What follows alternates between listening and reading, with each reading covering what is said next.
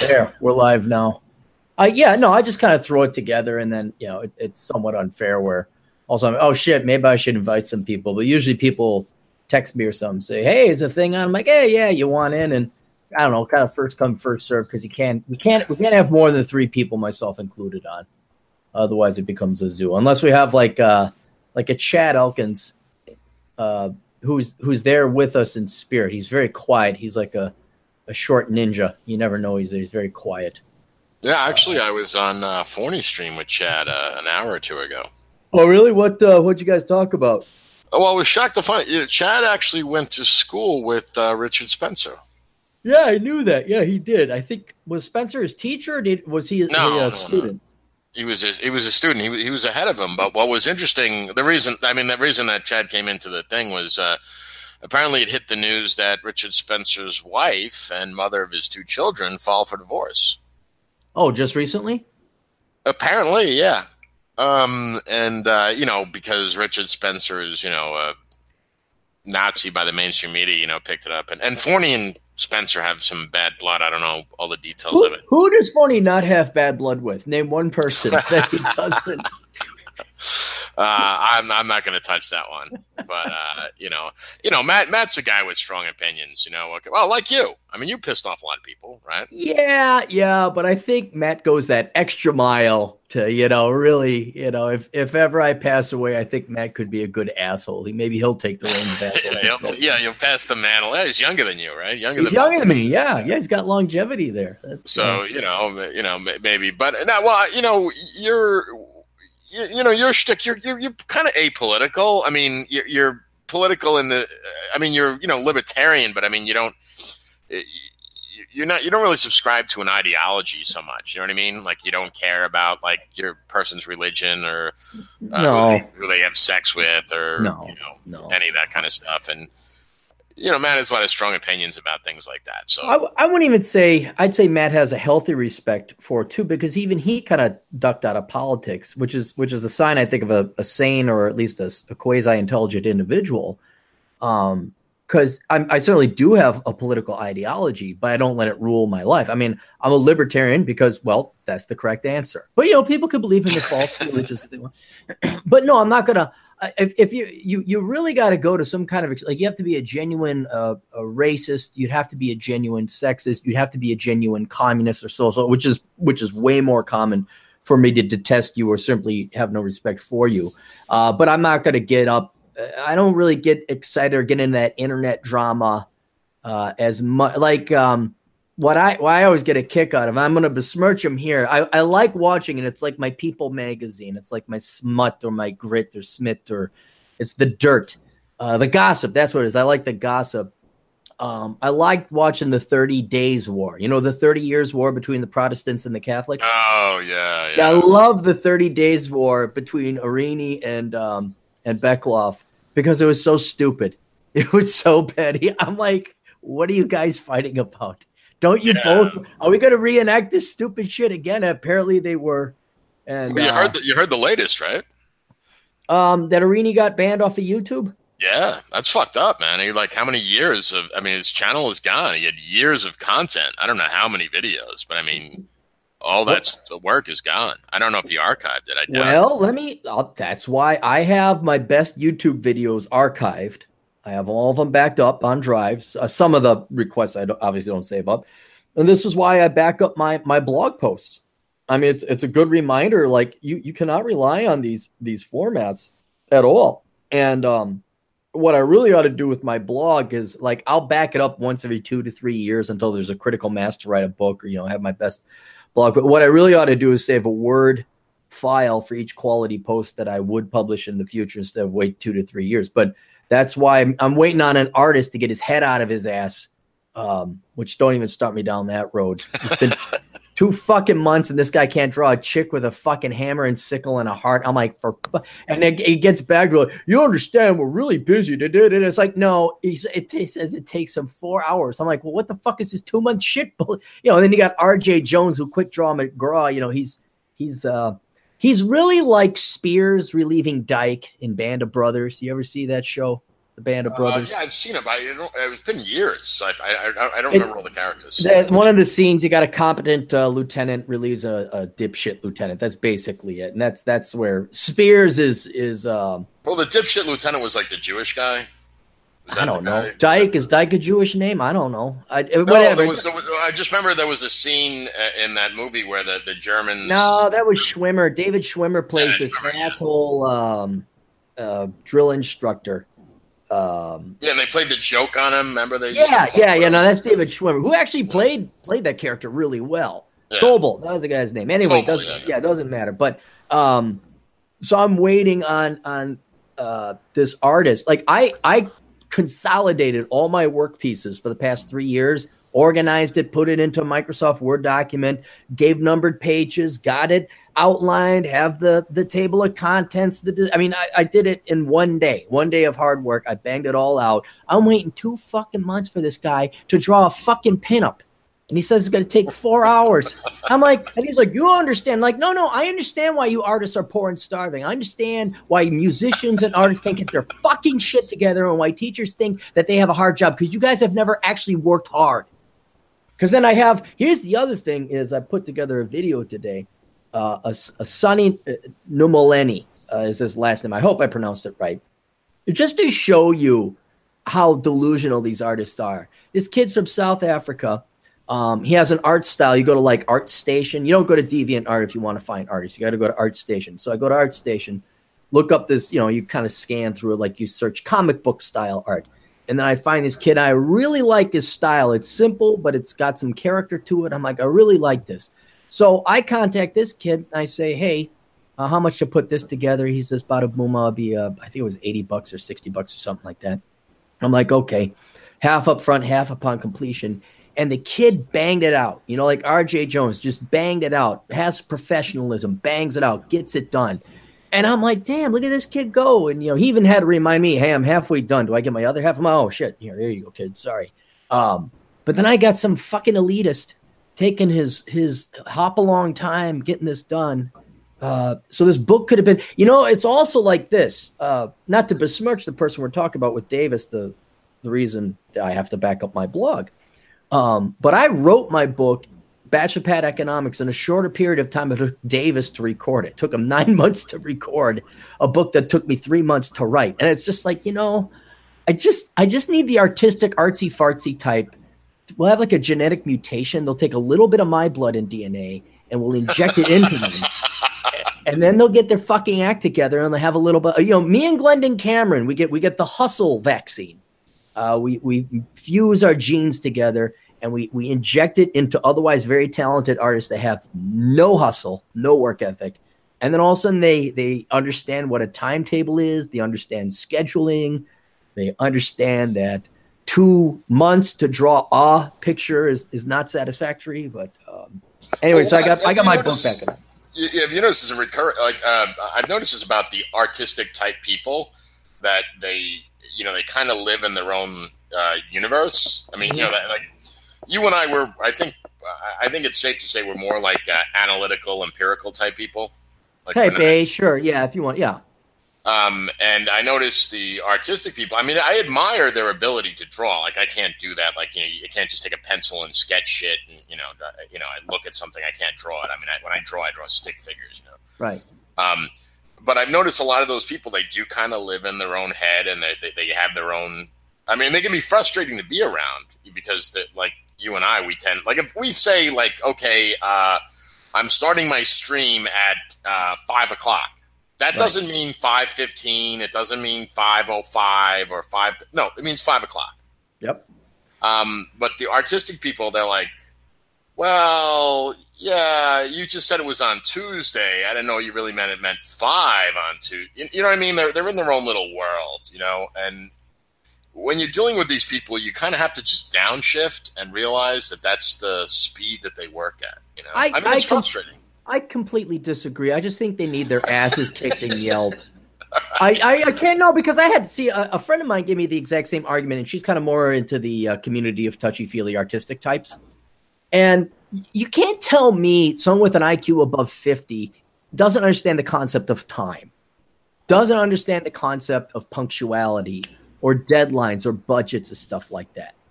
And so she was trying to explain to me, oh, what the Myers Briggs and they're a QSJQ and some people are an OOPZ. I'm like, take your fucking acronyms, shove them up your ass.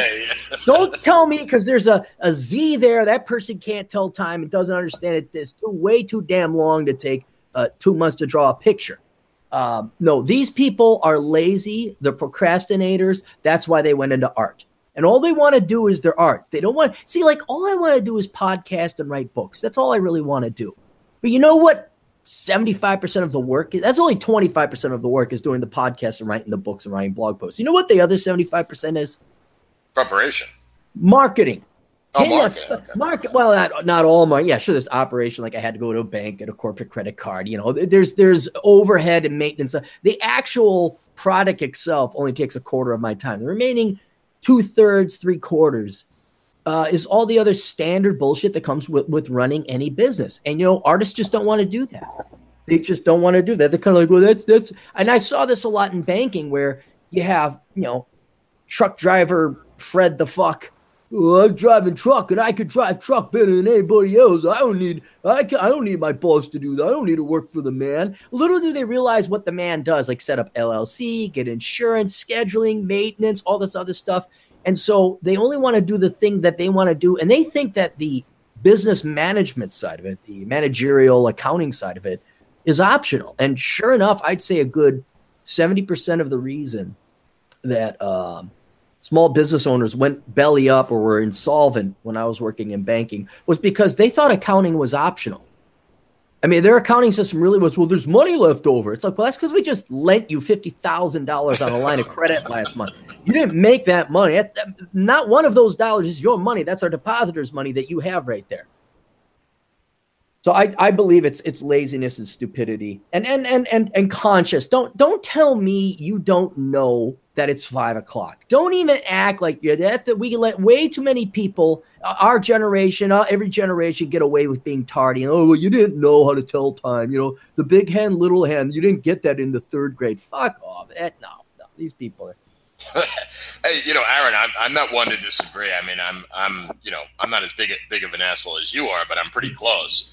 Um, but I will say an interesting happened. Like you know, I grew up, as you know, in, you know, New York on the East Coast, and there's kind of an East Coast mentality when, like, you say five o'clock, you mean five o'clock, right? And when I moved out here to the, you know, to the to West Coast, and I'm not the first person to notice this, by the way. I mean, this is something I experienced in the '90s. When you say five o'clock, that means five something. Mm-hmm. Um, that I mean, I'm not kidding. I mean, people are really, uh, you know, I mean, it was shocking to me how people were because I, I, always saw it as an insult. I said you, you're you're you're disrespecting me. It, it is an insult. It's wasting your time. Yeah, but people out here are like, dude, get over yourself. I'm like, what? We said we agreed that this time. I'm like, yeah, so what? It's 15 minutes, 20. Minutes. I'm like, well, then why didn't you just say that? You know. I, anyway, what, but no, you see, you're uh, and you, you're not even necessarily disagreeing with me, but by all means, please feel free to disagree because I, I, I, think people should disagree with me more and make for more interesting conversation. so, like, you're right. Don't yell at me. Whatever. Don't hurt. Don't yell. Don't hit. Like, all right. I wasn't going to hit you anyway. Um, but no, there's an objective standard here. This is don't tell me culture. Don't tell me, well, eh, you know, loosen up. Like, no. Why did we say five o'clock? What if if it was whenever? Why didn't we say around five o'clock? Why don't we say between five and six? Don't tell me five o'clock when it's going to be five oh five. And and the reason if, if this was like for something social, like oh, we're getting together to play volleyball, but you don't need a critical mass of people. Uh, but if it's work or production is based off of, or I don't know, you're in war and we're going to attack the hill at 501. well, I thought more like 515. Oh, why is your platoon wiped out? Um, being on time. Has, Artillery barrage at five oh one, not five fifteen. You know. but that's that's why it's important because there's there's at minimum it's other people's time of leisure being wasted. At worst, people's lives are on the line, and somewhere in between is no doubt economic production in terms of scheduled time and, on all that. And you know, this is why Latin America is is not the global economic superpower, even if you give them the entire Central and South American continents uh, because the manana, we're not on time. I mean, I remember many years ago in the '90s where siesta, siesta. Well, no, not even not, not even siestas. You know, eleven o'clock. That's it. But I know one of the problems back in the 90s when things were becoming initially more globalized. Um, the Germans, punctual. The Swiss, punctual. The Brazilians, eh, eh. It's like, ah, well, maybe that's why you're a second world shithole. And and timeliness, I, I, I don't I mean I'm I'm not even that German, but man, timeliness is vital. If for any other reason, I respect my own time in life. Well, you know, interesting. You know, now we're talking about time. I remember one. Uh, I was reading a book about this, and they was saying that the, that's the one resource that's not renewable because it's it's one thing that's finite. You know, you can generate more money, you can generate more energy. You know, there's ways to do that. Time, no. You got a you got a, a fixed amount of it that's set. You know, and now they're actually saying in DNA. I don't know if you heard this new study where now that they're um, they will be able to tell when your clock is going to expire. Well, that'd be cool. Then I know when I can start drinking and smoking again. Yeah, well, they, yeah. Well, I mean, you could you could still check out earlier, but like your maximum expiration date, you know, like yeah, apparently they're they're getting close to figuring that out. Which I don't know if that's a good thing or uh, maybe it'll be a good thing. Maybe, maybe this artistic fucks you can. You well, know, they'll, they'll figure it out. Hey, listen, motherfucker, you only got you know eight hundred and something more weeks left. You know, come on, you know. I, I think that'd be absolutely vital, especially in the realm of retirement planning. Like a big problem people face is okay, everyone, it's it's it's a joke where they say, okay, the arbitrary retirement date is 65. Okay, well, what if you're black?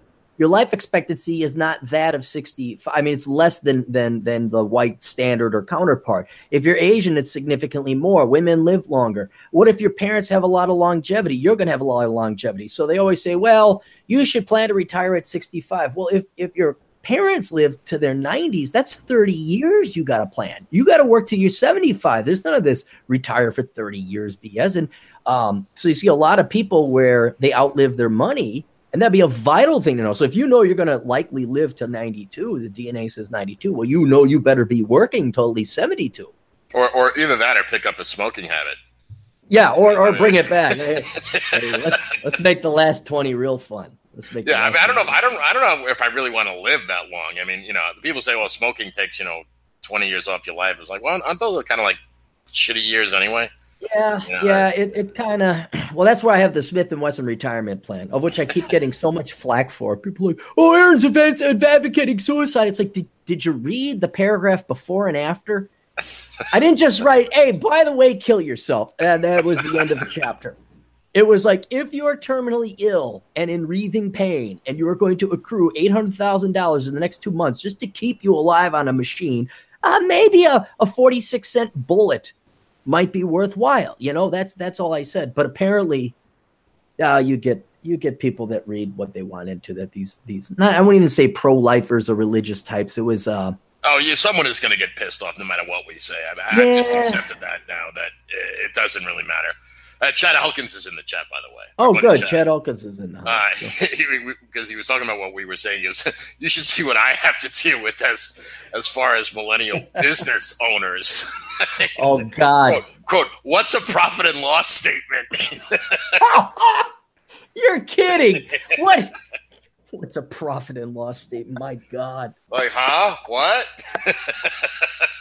oh my God! I had a client. Um, and I didn't even know how to respond on the video because I don't read through all the requests in detail. I scan them, you know, skim them. Okay, it's roughly going to take me that amount of time, and so I, I charge it. It saves me time, and I can charge it. I'm, I'm very, very, very accurate that way. Um, but this guy had sent me a link. I'm like, oh, there's a link to his business. I went to the link, and all this link was was um, a couple links up above, like home contact. Doesn't have any text saying what this business does. And there's a video there and i'm like oh the video must tell me what this so i click on the video and it's a seminar on how to categorize fungus in the animal kingdom. And i just lit into him. I'm like what the fuck is this? How am i supposed to know? Who how are you making money? You want financing for this? No one's gonna touch this mother and and i just then i then i remember oh yeah millennials. This is what the world they think. They don't understand how profit is necessary if you'd like to live and have your business continue on well, you know, it's it's OPM, other people's money. Uh, that's what uh, they're raised on right now, and, and it's yeah. not really millennials anymore. I mean, it's been a it's been a cultural shift. I mean, you could argue it goes back to uh, LBJ, mm-hmm. Uh, where you know all this government largesse, so people don't uh, they, they always feel like there's someone else to take care of them. You know, I remember reading uh, what's his uh, what's his name? That guy wrote the, he wrote the book The Pursuit of Happiness about that black guy came from nothing and you know became a multi multi millionaire. Was this was this the one that the movie that Will Smith was in? Yeah, yeah. okay, yeah, all right, yeah, that guy. Okay, yeah.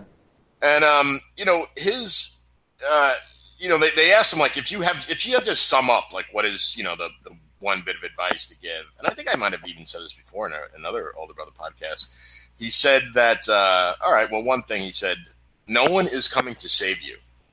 There's no cavalry. He said that? Did he say that? Yeah, he said that. Oh, that's a great quote. I remember that one. Yeah. Uh, in other words, it's it's on you. Don't be thinking there's someone else. You know, like you know, you, you it's up to you. You you got to be the one to to do it. Um, and I think we've lived in a society that infantilizes everyone.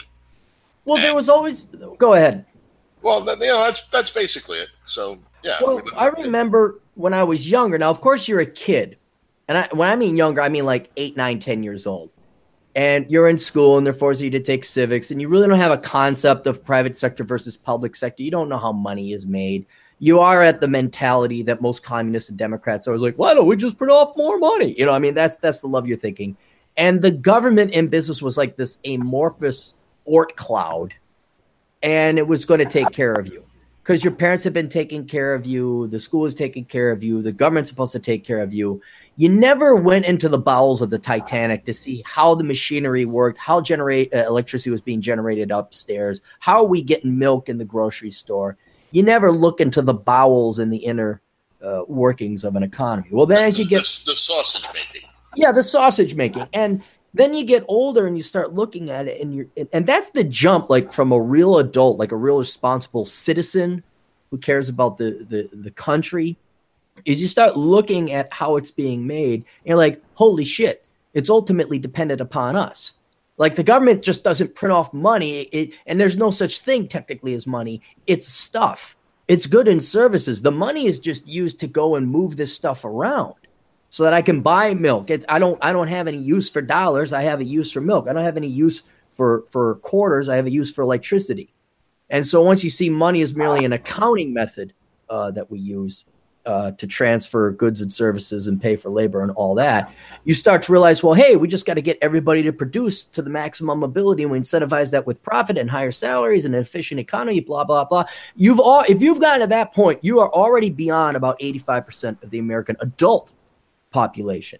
And 85% of the American adult population is still in this childish infantilism where they just like, well, the government going to take it. I should be taking care of it. They never get beyond asking the question like, well, if I don't ever support myself, who is who's gonna you know how is society gonna go on because if we don't have to work then yeah let's just print off a shit ton of money you know and the dipshits in venezuela and cuba and china and russia they all fell for that dumbass bullshit people who voted for uh, teeth and eyes over in um in uh what's it called? Uh, Cruzada Cortez or Ocasio yeah, yeah, whatever. So her uh, they actually believe in that dumb shit. Uh, and then and then they don't work and then they wonder why the shelves are empty. Uh, so it's it's not you know it's not stage one thinking, but it's not stage three. You're talking low level stage two thinking, like you don't really have to. But yeah, no one is coming to save you. And the sooner you realize that and get off your freaking ass and stop spitting out kids, well, then maybe your life will turn around.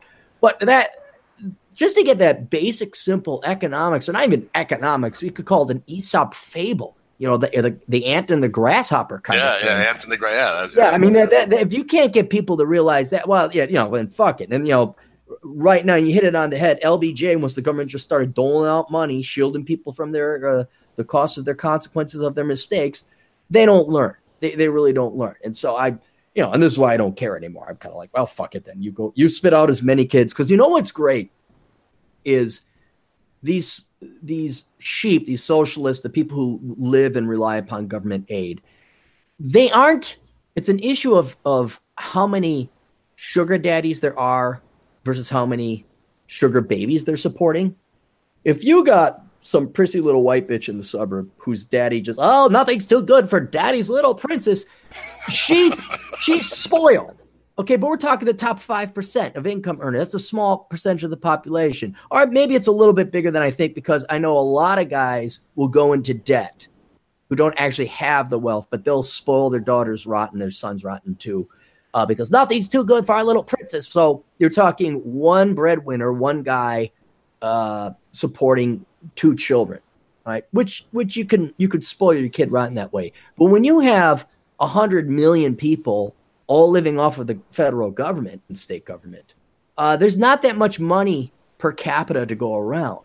So yeah, you might get some really crappy subsidized health care. Yeah, you might go stand in the line at the STD clinic. Yeah, you're gonna get tuition reimbursement to go major in some stupid ass shit, and then you're gonna get pregnant anyway because you're a dumbass single mother. Uh, and you don't understand how penis and vagina works and what that's white. What's that white icing? Oh my god, is that is that more tapioca pudding? You don't know how how the penis and vagina and the tapioca pudding work, and then you spit out more kids. You, they're never going to get the money they need uh, to to one be happy, but two to even get out of their poverty. There's just too many stupid people outbreeding what the government can tax and take in. And if and if it goes a little bit more, then the Laffer curve kicks in, and then the rich, productive people just say, "Fuck it, we're out of here," and then economic growth slows down. So there is this there is this uh, limit, which is not high enough to make any socialist or parasite happy there's not, I mean, yeah, you get your free food and you get this, but you're never going to live in a nice neighborhood. You're never going to have a nice fancy car. You're never going to get what you want. Uh, and and I think it's it's like the the yeah t- it takes the taxes out of me, but I'm so happy seeing these people be miserable, and they don't know why. That's the other. they don't know why, and and and it's they blame it on stuff the corporations, the man, the system, sexism, racism, whatever. It's like yeah, fine, okay, you keep telling yourself that for another couple generations uh, you, you, keep telling yourself and looking where feminists end up at the age of 60. You keep telling yourself that, and all you see is wasted life. It's beautiful. It's beautiful. It's wonderful.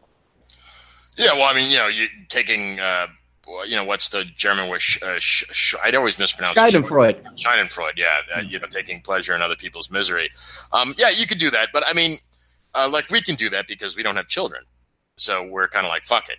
Mm-hmm. Um, I, I, I, sincerely do feel bad for. I, I, have many friends that actually do have kids, some of them young, and I, you know, I, I they can't have that same fuck it mentality we do because you know their kids mean. I mean, these people would die for the children. They don't, so they are invested in the future, not as just for themselves, but you know, for their kids and for them. I don't know what to say. I mean, I'm like, you know, maybe maybe you shouldn't have had them. You know, I don't know what to tell you because I, I, I hate to say this I mean, there's the obvious people that don't care about their children, the broken homes, divorced parents, parents never married, uh, deadbeat dads, single moms, barrio culture, trailer trash, uh, ghetto culture. So there's the obvious ones. But I, I hate to say it. You look at divorce rates and just what percentage of kids are outsourced to daycare. The vast majority of parents out there don't really love their kids. They don't. Um, and if they did, they would have thought long and hard before having them. Um, and and you got the Christian dipshits the Lord will provide, and they breed out six kids they can barely afford, and they go live off of welfare. You got the the, the the perfect couple that maybe should, you know, power couple, they make the money, but then they ship the kid out there. There's very, I would say, no more than 20% of the people that you know that have parents or that have kids actually love those kids enough to do a decent job raising them. So, whereas they, you would say, God, they got to think about it. I, I'd say 80% of them don't even think about it. They're completely clueless, either because they don't truly love or care about their children, or they're completely ignorant about economics because it was just boring and oh, you know that that crazy Clarey, you know he he just he's all crazy. He's always a pessimist. You, you know he thought those dot coms were going to go belly up and burst in 1998. What a fool!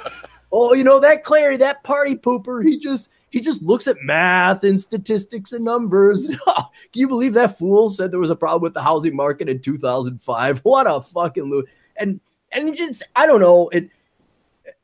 The more and more I look at our team, quote unquote, the right, the less I can give a fuck.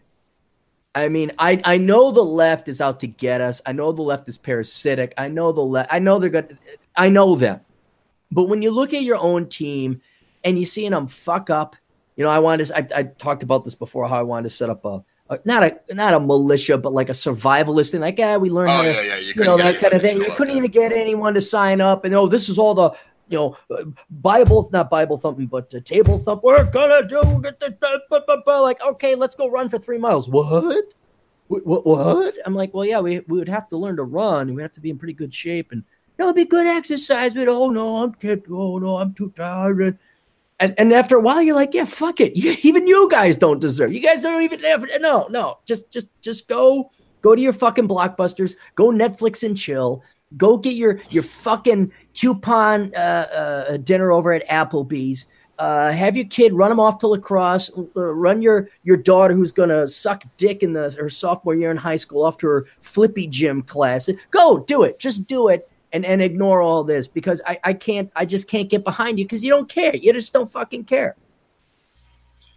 Uh, yeah. Well, on that note, um, maybe and happy should, note, very on, happy. On, on, that very happy, happy, happy, happy note. Um, let's. Well, is anyone uh, in the? I think we have Sargon of Akkad or someone claiming there to be Sargon of Akkad in the what, chat. Really? Well, it can't be the real Sargon because he's banned. He's trolling. Uh, it's just something. Uh, I, I don't know if it's even spelled the right way, but it, it, it looks like it's the right Sargon. Yeah, it's the image and all that. Remember my name, mere mortals in despair. For my IQ reaches much. Yeah, it's probably Bechtloff. That's right. Hey, Chris, how's it going, buddy? Wouldn't doubt it if it's Bechtloff.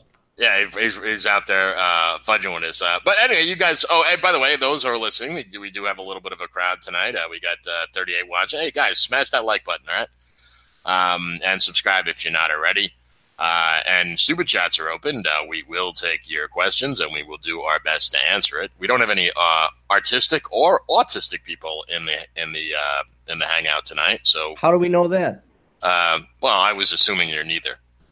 Um, and I, I, can speak for myself. I oh, us. Oh, I thought you meant in the chat room. I'm like, that's nothing. Oh no, but, I meant, I meant that's nothing but spurgs and retards over there.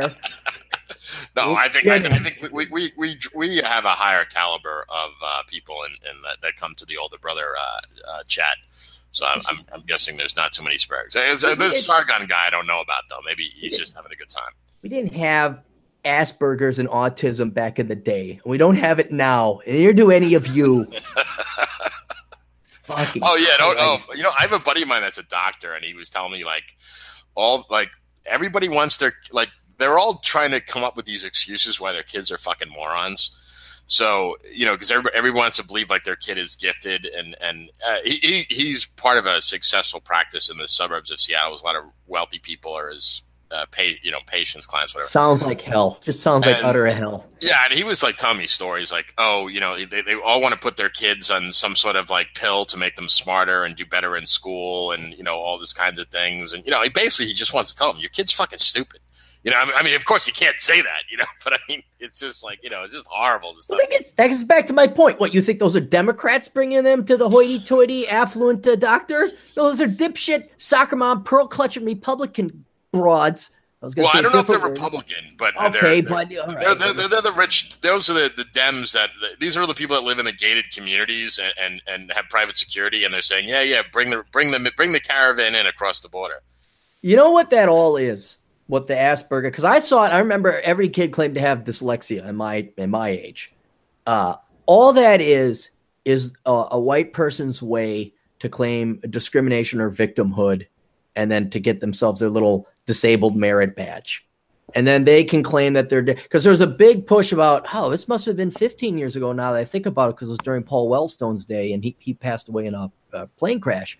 But they were all pushing like, oh, mental illness needs to be covered under healthcare. It needs to be it needs to be codified as an actual thing, and da da da da da.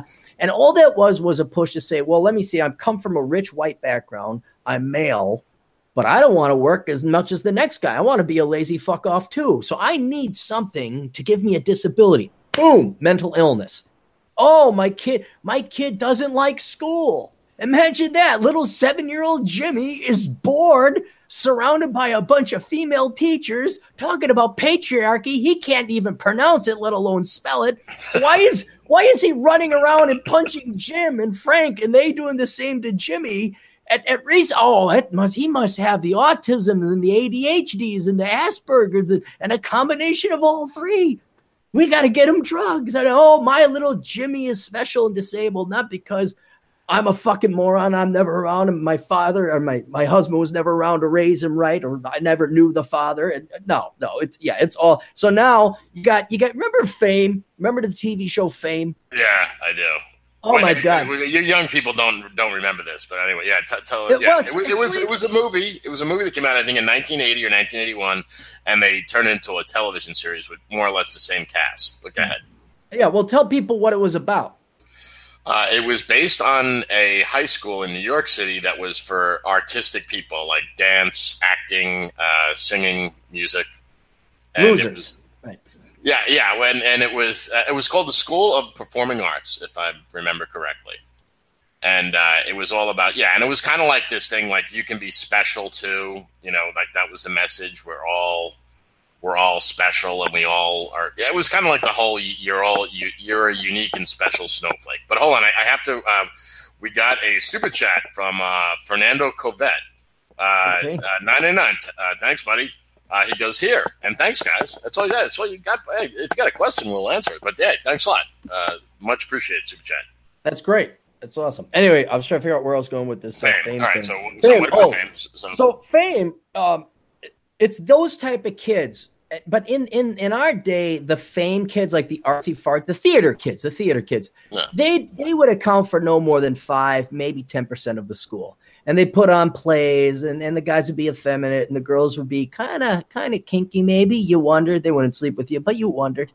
Um, now I'd say you look at these uh, Gen Zers and millennials. About half the school is that because nobody wants to go and play uh, football or play basketball or anything. Uh, and these yeah, are the so, ones. So half the school is theater fags. But yeah, anyway, yeah. or marching band. Yeah. yeah. And keep in mind, I was I was the biggest nerd in my school, and even I knew, like, dude, no way, I got standards. I got standards, man. But these are the ones now, like they, they're not really going to go on to great and achieve great things. They don't have competition. They don't have hustle. Uh, and so what they do now is like, I'm special. Well, how are you special, little Jimmy? I have a disability. What is it? Hang on, let me pull it out of my ass. Oh, I'm a quad paraplegic sapiosexual, which is another thing. Is all the different. That's all this is. That's all. It's, it's predominantly for rich little white kids in high school to have some kind of thing they can point to. Say, I'm disabled and I need special assistance and money too.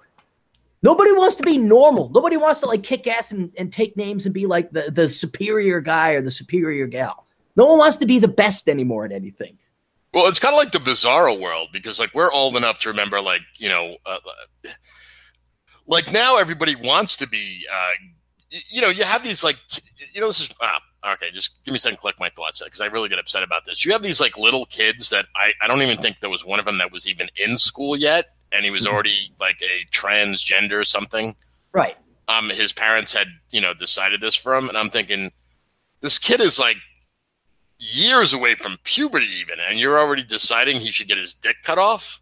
Mm-hmm. I mean, I'm like, what the fuck? I mean, you can't even blame the kid at that point. I mean, you know, I mean, of course, this kid's going to end up offing himself. I mean, I hope yeah. I'm wrong, but I mean, come on, what chances he really have? Well, and, and and that's another thing is it's not always for the kids who like, oh, I have a disability. You know, that that would hit more in puberty when you know, you want to become popular or you want to gain attention or something like that. But a lot of these parents, uh, it's it, these are the parents that have their kids because they view the kids as like uh, a furniture accessory or a, a fancy car they always wanted. It's a it's a material kid it's not your son, it's not your daughter. It is a thing, it's a purchase, it's a product. And then, especially if they're warped, you know, every once in a while you hear about the vegan parents that didn't give the kid protein and the infant dies. Well, that's that's another thing too, where the parents don't have anywhere near the love or care, compassion about their kid as much as they do their ideology or their politics. So, sure enough, you get some wackos in there. Here's little three year old Jimmy, and he's going as Jessica and mom never said, "Hey, you should not put on heels." And oh no, Jimmy, you do whatever. And then what? The the nine year old kid in Denver um, that killed himself. Because uh, not, not familiar, David. Yeah, okay, I mean we talked about it before, but here was the nine year old kid in Denver. Oh, uh, it was over the summer. So nine nine years old is I think the third grade going into the fourth grade.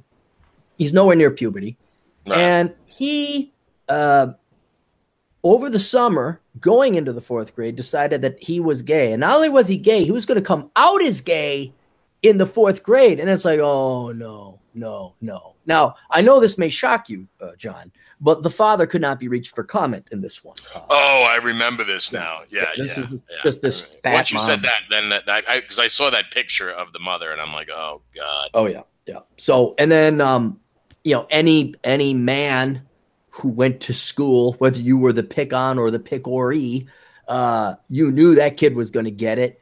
And if you are a parent that loved your kid, you say, you know what, honey, that's that's really nice.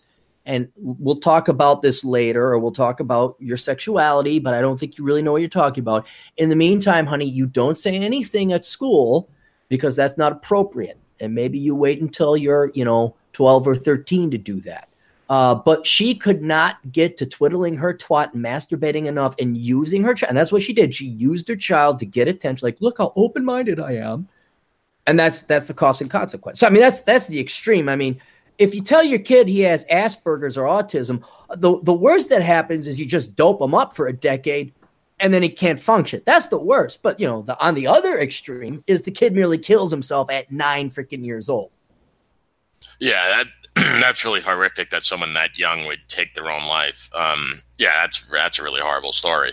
Uh, but you know, like it's kind of like you said. You know, when you see the picture of the mother, you're like, yeah, well, this was going to end bad no matter what. You know what I mean? Like, uh, if that kid didn't off himself. It, uh, yeah, yeah. I mean, the, the irresponsible, the, the danger about that kind of irresponsibility when these women having children out of wedlock or they're, you know, they're they're having they're having children with fucking felons like complete losers. Yeah. It's not just it's the children that, that are the ones that have to suffer because of the bad decisions that their mother made. Right. And I, I hate to say it. I, I know it's going to sound horrible, but I think the nine year old kid was right because that kid was not going to have a happy life. That kid was at minimum facing 20 years of being lied to, Dre. I mean, he would be 29 before he got away from the house, away from the school, went to therapy nonstop to say, okay, wait a minute, wait a minute. Everybody told me what I was. What the hell am I? You know, to, to do the self identity and discovery. I, I don't think it would have made it. And if he did make it, I don't think it would have been worth the pain and agony and mental torture that poor kid would have to go through. Uh, Probably not, but we don't know. Like that's the whole thing because there's so many other X factors that we don't know. Because there are people who do beat the odds. You know, also, I mean, you know, mathematically speaking, I should be dead a long time ago. Uh, I'm anyway. We got another super chat, uh, four ninety nine, almost five bucks from uh, Jonathan Brown. Hey, thanks, brother. You don't you didn't make a comment. You just gave five bucks, but that's cool. This is great. People are just throwing us money, and they're not even expecting us to answer a question. yeah, I mean, you could ask us stuff. Well, you know, we'll do our best. Um, but, we had but, we had the Elkins hour, I think, two three days ago, which the specific purpose is, hey, we got a CPA. He might know something about finance or taxes or investing. Maybe you want to ask him. And like, it was pulling teeth. It was like we were presenting to a bunch of elitist 27 year old hottie girls that thought they didn't have to pay for shit and and people are sending questions like, no, no, you don't understand how this works. Like you, you gotta send a question, you gotta pay because Chad bills out, I think, at like 150 an hour or something. No, probably more than that. You know what a CPA costs? I mean, well, Chad's pretty cheap. I mean, how good could he, he possibly be? I mean, he went Notre Dame. I, I don't know. CPAs are uh, pretty. We're not just talking about a bookkeeper. You know, we're not talking about the H and R Block guys that took you know an evening course.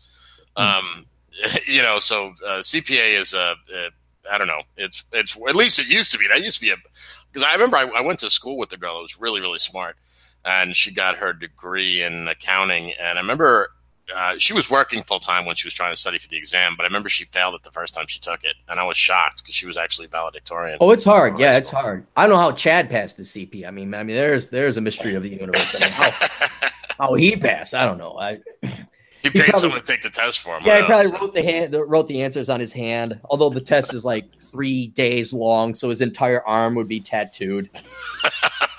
He'd look like your average thirty-two-year-old woman now.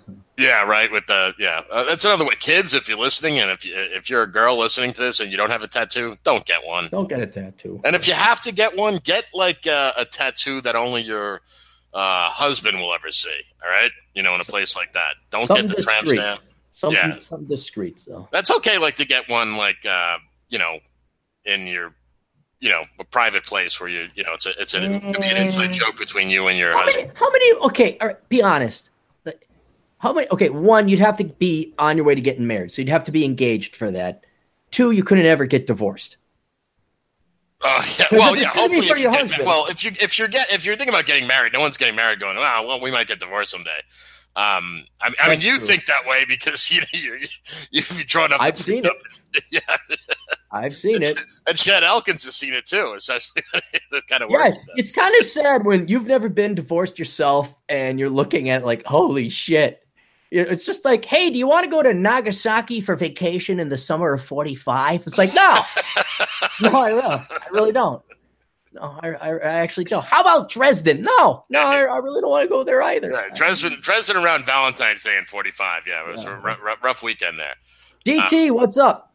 I'm trying. There's a super chat that says that's asking a question about MPC memes and I'm trying to oh, figure yeah. out what the fuck it is. he, well, means, he, meant to say NPC. NPC. Okay, that's okay. That's I'll, what I thought. Yeah, I'll explain it. Do Do you guys need explaining, uh, John? I assume you know. No, I know what it is. Actually, I, okay. yeah. Hold hang on, before, hang on, hold on before, because I'm, I'm, gonna I'm gonna have to step away from the mic for a bit. So, all right, uh, John. Do you know what the? Uh, I'm sorry, uh, DT. Do you know what the NPC means? What are? is it? Non-player. What What is it? All right, all right. You need explain. You need explaining. I'll explain it here. All right. So NPC means non-player character.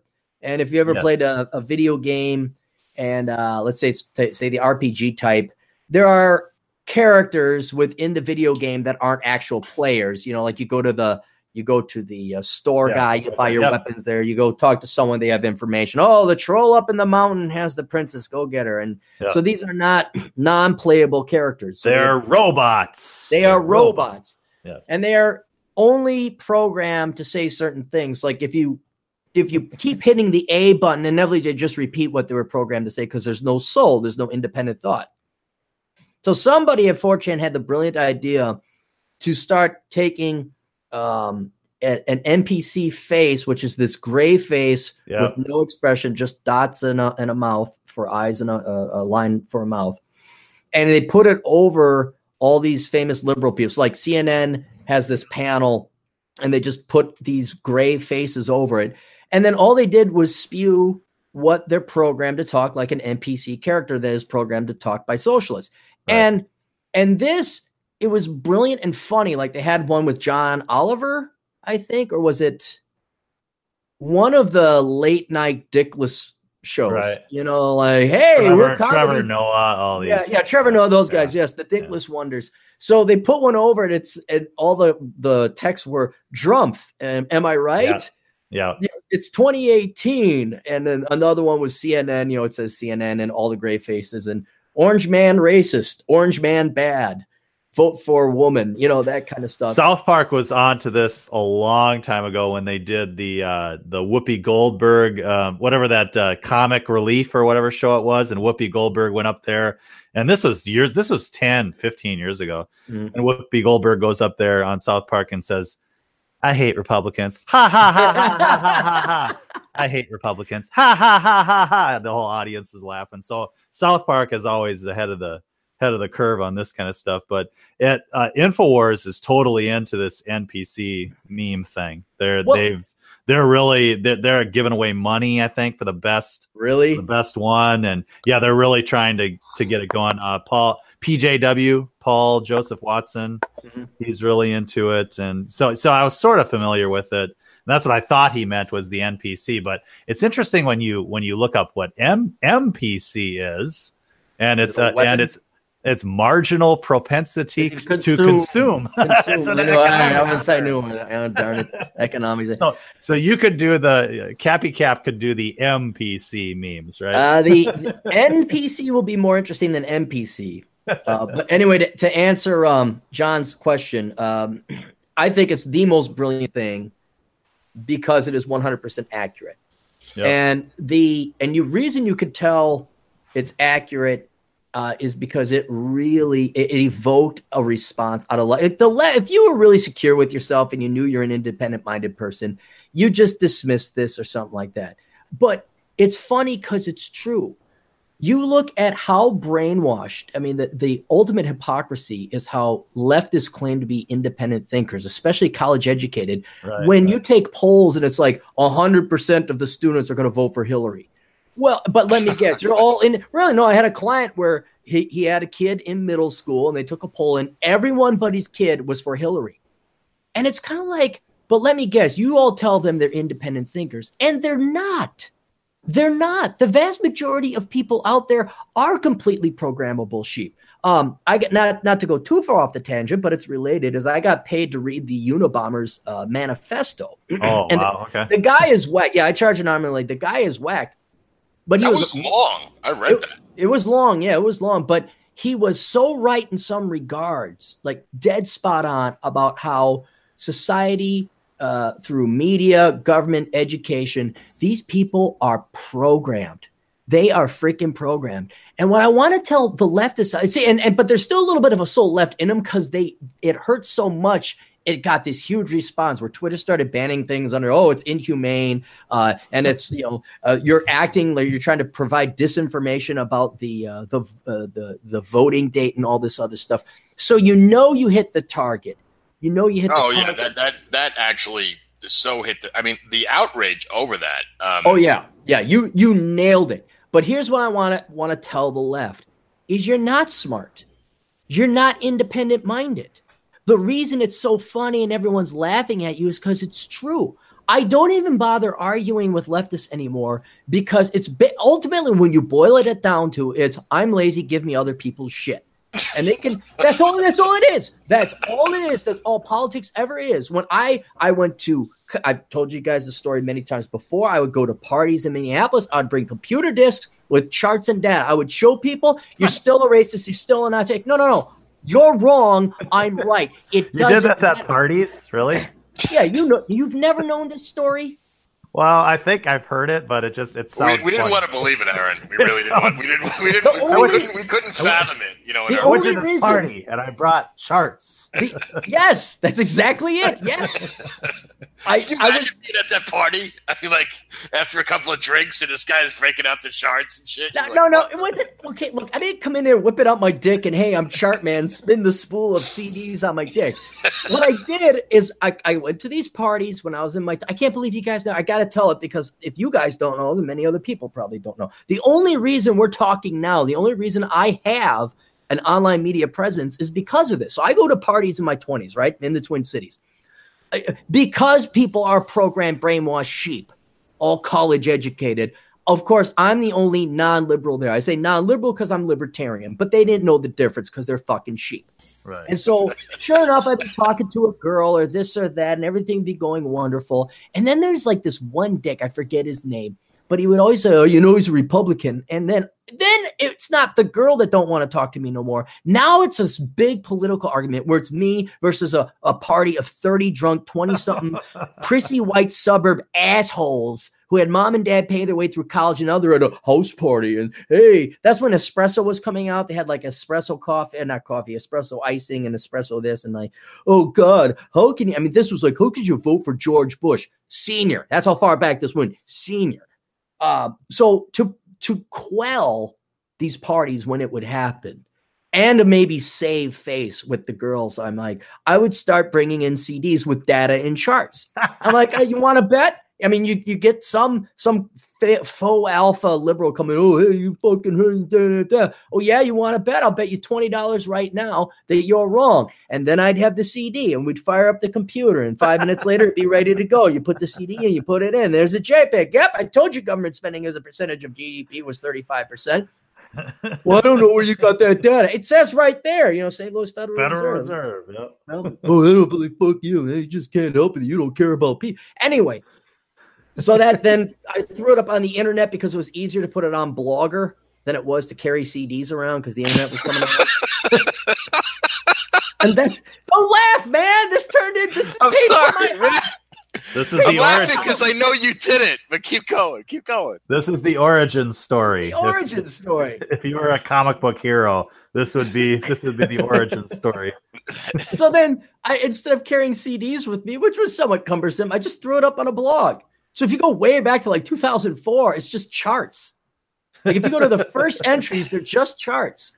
And I started writing, and then you know the rest is history. But that's how.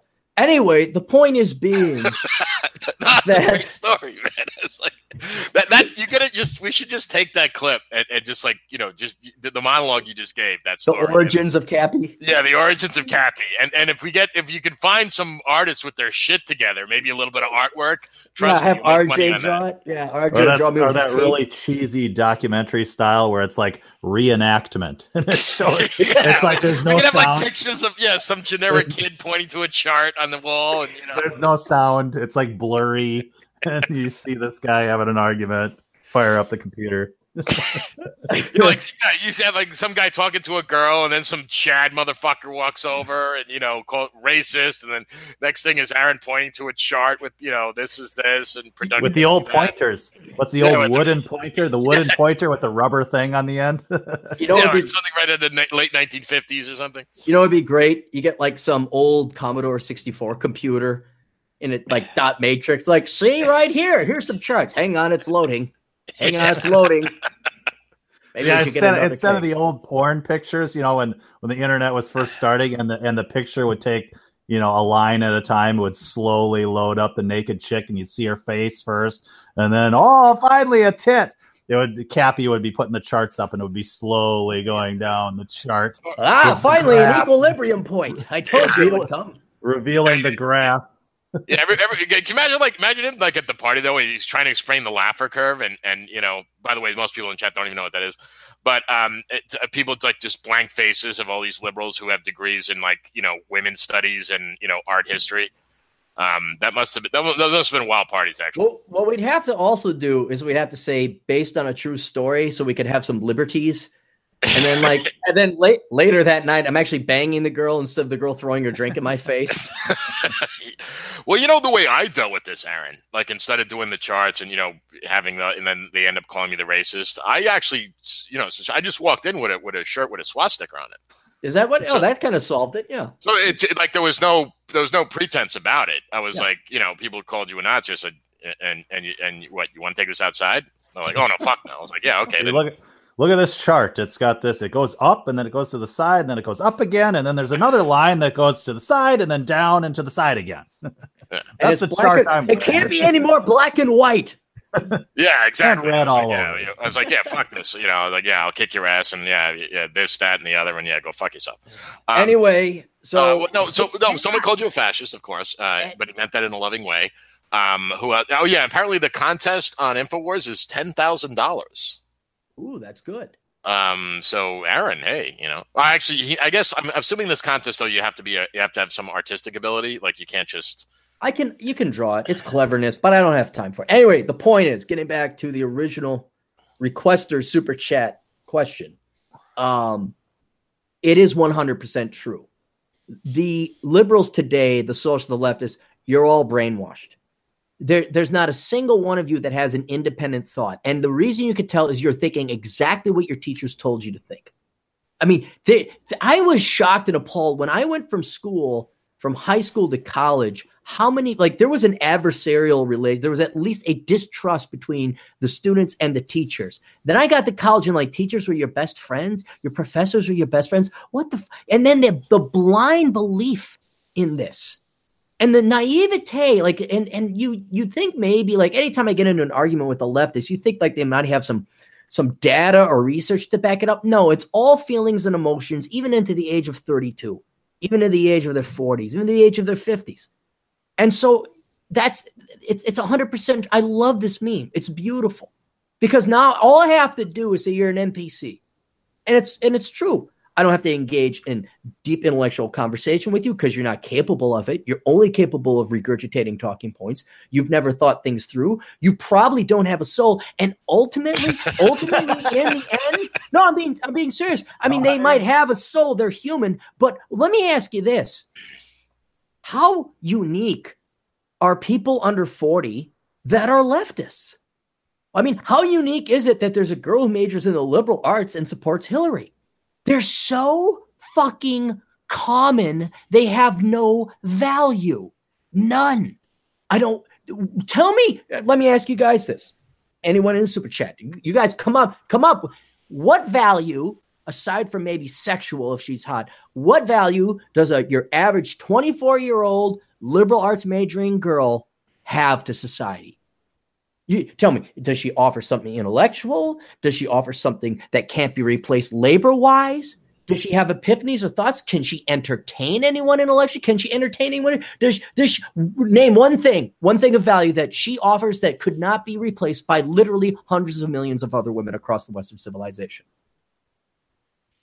He's saying, "Come at me, bro." Chap. What with saying, what? Come at me, bro. You're gonna call me a racist or a sexist? Fuck off. That means nothing now. It means absolutely nothing.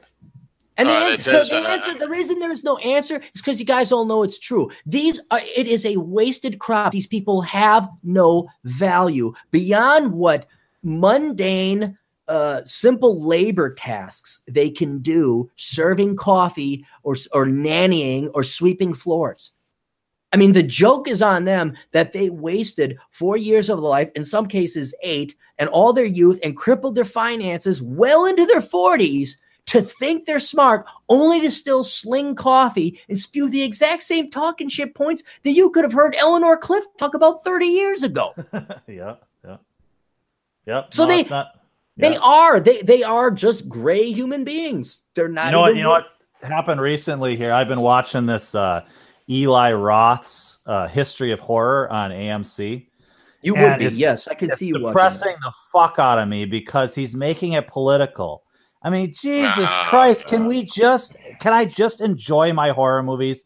Can I enjoy the chicks getting stabbed through the whatever and the guys getting their heads cut off and split in two and, and all the things that I love about horror movies?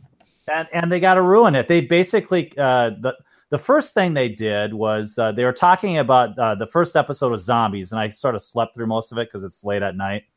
And the obvious thing to say about zombies is if you want to draw parallels to today, you you you draw the parallel to the to the protesters and to the uh, to the migrant caravans going across Europe and now across Mexico and things like that. Though that's the zombie horde.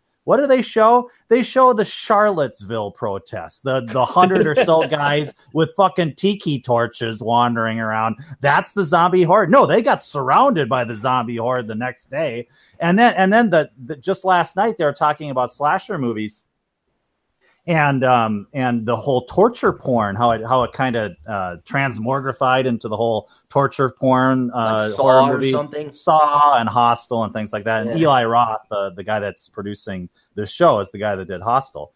And they had some fucking cuck come on and start talking about well actually the the torture porn movies was was a direct link to Abu Ghraib and George Bush during the Iraq War when the whole when the whole world was was criticizing the United States for the for the for torture. And I'm sitting there going you fucking asshole. Can't it just be about uh, about horror about scaring movie. the hell out of you about gross shit about about kind of there was in at least in Hostel there was kind of the ugly American idea but and that's fine. I'm okay with that. I'm okay with that. But to to make it purely political, not something that we all can understand, but just pointing the finger at one side, it just I, uh, I hate it when they fucking do that, and that's the NPC stuff.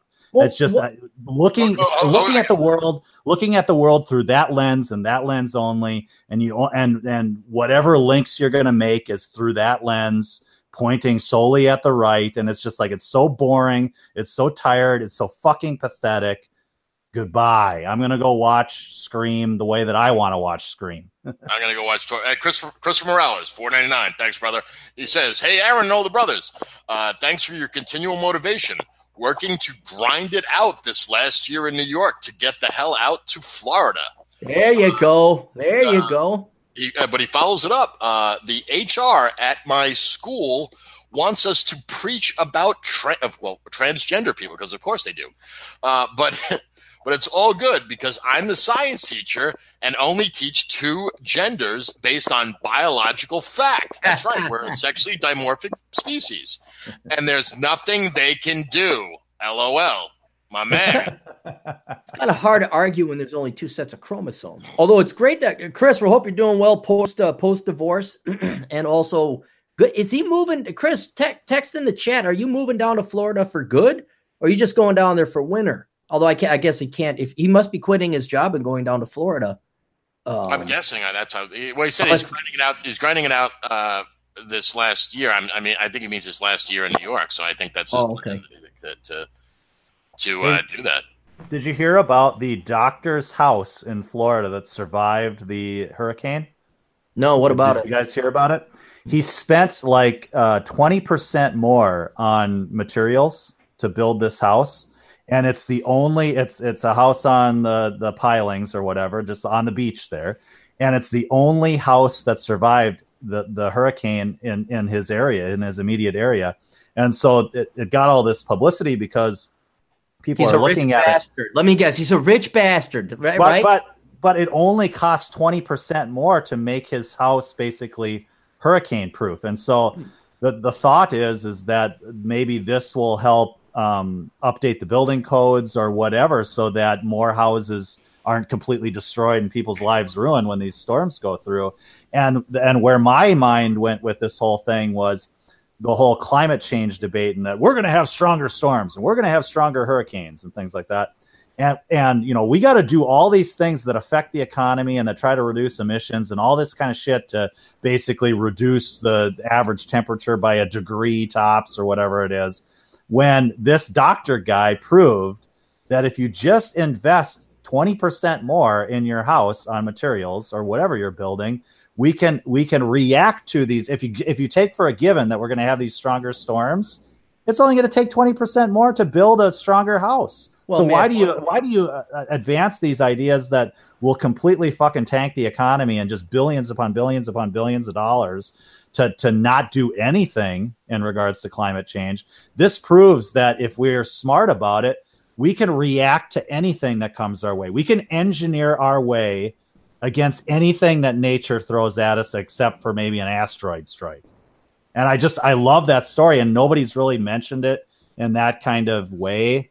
And I think it's important that that we should because the left is going to come at us and try to make us change our lifestyle when we can just react to this stuff. If it's going to happen over 100 years, we can react to it. We can engineer our way out of anything. You're you're talking to an NPC right now. Yes. Not me. you're going up to NPC saying, "Look, uh, global warming. You know, we can we can adapt to it. Da, da, da, da. Doesn't matter. Global right. warming happening. Must stop capital." You're not getting right. through to them because they're not get throughable. They want global warming to exist. It's not happening. it's not occurring. Uh, I mean, you want to talk about sheep. You want to talk about putting on the gray face and just believing whatever you're right. told. Go right ahead. They don't care. They're that that they they're not again. They're not capable. I don't, I don't think we need to reach those people. I think we need to reach the people that are influenced by those fucking robots and just go here twenty percent more. But but but if they're if they're influenced by these damn robots, fuck them too. Well, I know. I get it. I get it. I mean, I'm, I'm sick I mean, and tired of like lowering the bar and trying to drag the morons with me up this hill. Like, hey, let's go! Come on, no. No, I get it. I get it. I, it's not worth your time, but no. it is a good. It is a good story to just mm-hmm. kind of have in your back pocket to prove. I mean, it proves once again we're right. You know, it we can react to these things. We can, you know, build larger dikes. We can build stronger buildings. We can, you know, we can do anything. We're we're humans. We're fucking awesome. Look at what we can build. We, we are and, awesome. And we're capable of it. Right. We are. The rest, you know, the rest of the mass of humanity, the NPCs, maybe not so much, but um, I just thought it was a good story, and it related to Florida. It related well, to uh, DT. You, uh, speaking of Florida, you, you read read uh, Chris's last post. Uh, let's see. Oh, he, he had a concrete frame as opposed to a wood frame, much stronger and durable. Shatterproof windows as well and got the roll down storm shutters. So there you go. He's already he's already uh, getting down to Florida. It looks like so he's so he's getting set. Yeah, my man, my man we gotta hook my man Chris up with his own show. this guy seems like he's really got his shit together. Um, Concrete people, versus people like, people like give us hope. That's why we do this. Although I gotta I gotta point out just just for our minority listeners, uh, with the name Morales, I don't think he's Swedish. But notice notice how the left ain't stopping now for for you minorities out there they're still going to make you take transgendered education now they're going to make you sit in the the sensitive they're coming after you too They're Yeah. coming after you too. Don't think we weren't we weren't warning you because we're evil, racist Republicans. we're warning you because they're coming for everything, and then it Right. won't be transgender. Then it, what's going to be the next evolution? That's kind of so we went we went physical characteristics like visually identifiable things. So female, male, uh, race. Um, then we're going gender and mental illness made up or not you can't really see those but what's going to be the next I'm, I'm always shocked and amazed what the next evolution in, in Well, the professional victimhood is going to be It's the self-identifying stuff. I've seen it in official like government documents that like they identify as what a rock yeah, anybody it's the bar the bar now is self-identifying that if if you want to self-identify as a black man, you can. And there's nothing anybody can, can say I, get, about can I get the hiring quotas and preferential treatment as- No, can I no, get I wish I, I wish when um you know I was raised by a single mother. I wish when I was uh when I applied for college I listed myself as black right. because I, I could have just said you know I didn't never met my dad. I could have just said you know my father was black. could have been Right. albino for all you know yeah Yeah, I mean what are like- gonna you know Like Elizabeth Warren, who's like one one thousandth potentially one- Native American. It's I guess South America, uh, you know, Native American. Like, And they, yeah, they had to stretch it too uh, because she was very specific about her Native American heritage. She actually said she was Cherokee. Right, right. And apparently, that's the one tribe that actually, uh, the, the one tribe that actually has a very specific way of identifying. You have to be uh, like, I think it's like one eighth or something like that before they'll officially recognize you. Um, so, uh, unlike other tribes, I don't, I don't know, like maybe the Sioux and the Cheyenne, they don't give a fuck, whatever. Yeah, um, you know, you put a feather in your cap, you can claim it, and you can get it on the casino action. But apparently, the Cherokees are not like that, and they formally disavowed her. Right. Yeah, they said stop it. Is Stop she it. actually is she actually a candidate? She's not a candidate anymore for the Well- Democrat presidency. Is well, she? they, they haven't, they haven't will uh, try. Yeah. I mean, she she was their uh, great. I was going to say White Great- yeah. Great. Well, my great- hope- she's great- more white. She's she's. I mean, the average white person in America has more Native American blood than than than the Cherokee Elizabeth Warren. Yeah, Lindsey Graham was joking about that. He's going to be tested and saying he has more, uh, Yeah. you know, Native American and and, uh, and they actually stretched the definition. Like technically, they didn't even. It wasn't like even like you know you know Indian. I think they said it was like Peruvian or something like that. Yeah. That's as Yeah. close as they could get her. I mean, she was about as white bread as there is, and they were like really stretching it. And it was one one thousand twenty fourth. Oh, good Christ! Yeah. It's- I mean, it was really like now here, here's here's now. Listen up, older brother podcast, giving it to younger people's advice. That that. Oh God, I want to use the c word so bad. That broad. Um, Let's see you next Tuesday. that Kuahan Tahaha. That's her Indian name, Kuahantahaha. Uh, she. we'll just use that now for this. Kuahan Tahaha. Um, she was hired by Harvard because they actually believe that Native American bullshit. Yep. So Yep, here's my here's my question: If it is codified in a government policy, and this depends on state, federal, or local, but if it's codified that you can identify as what you want, and the federal government or the state government or city government has to recognize that, then can you then officially apply for minority business status and get preferential contracts through the government? I'm being Can I, can I, can I, no, I know that it was actually just recently addressed. The Trump Okay. administration. Well, I don't know about the Indian or the black thing, Mhm. but as far as gender goes, uh, the Trump administration just came out. Um, was it yesterday or Friday? I forget Nope. which, and said they are only recognizing male and female regarding exactly that. Uh. When it came to federal, uh, you know, I, how they would identify Oh, people. That doesn't. Ch- I identify as a female then. But Oh, what- I don't. I don't. I, I think they're. I think that. They, I think they're doing it by you know your chromosomes. I don't think they're. I don't okay, think they're so, letting so then the government is hypocritical. Now, do I? I'm no lawyer, but would I not have a court case where it's like you say that you're going to recognize me as a female? Now I'm a pl- I am a female. By God, I am a kuahan tahaha female, and I am applying for special government uh, contract privileges because I want to supply your your horses or some other bullshit that chicks would run a, a company for. I do do I don't they have do I not have a right to say you are discriminating against me sexually think, because you don't recognize it or do, when it comes to money and then they draw the line? I think I think I'm saying that's what might be next. You are you are asking the question of what's next, and I have seen it's not it it's there's sort of quasi official government documents where where you can join a group if you self identify as this, and so it's just one small step to you know well that's that's how we have to recognize you legally. I mean if it's mm.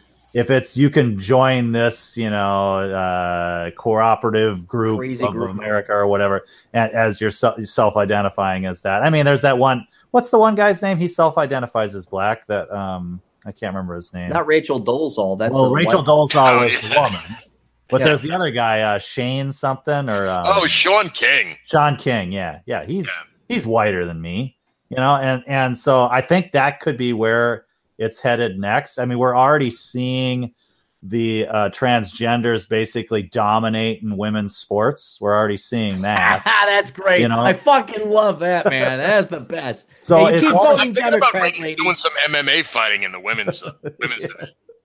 Right, exactly.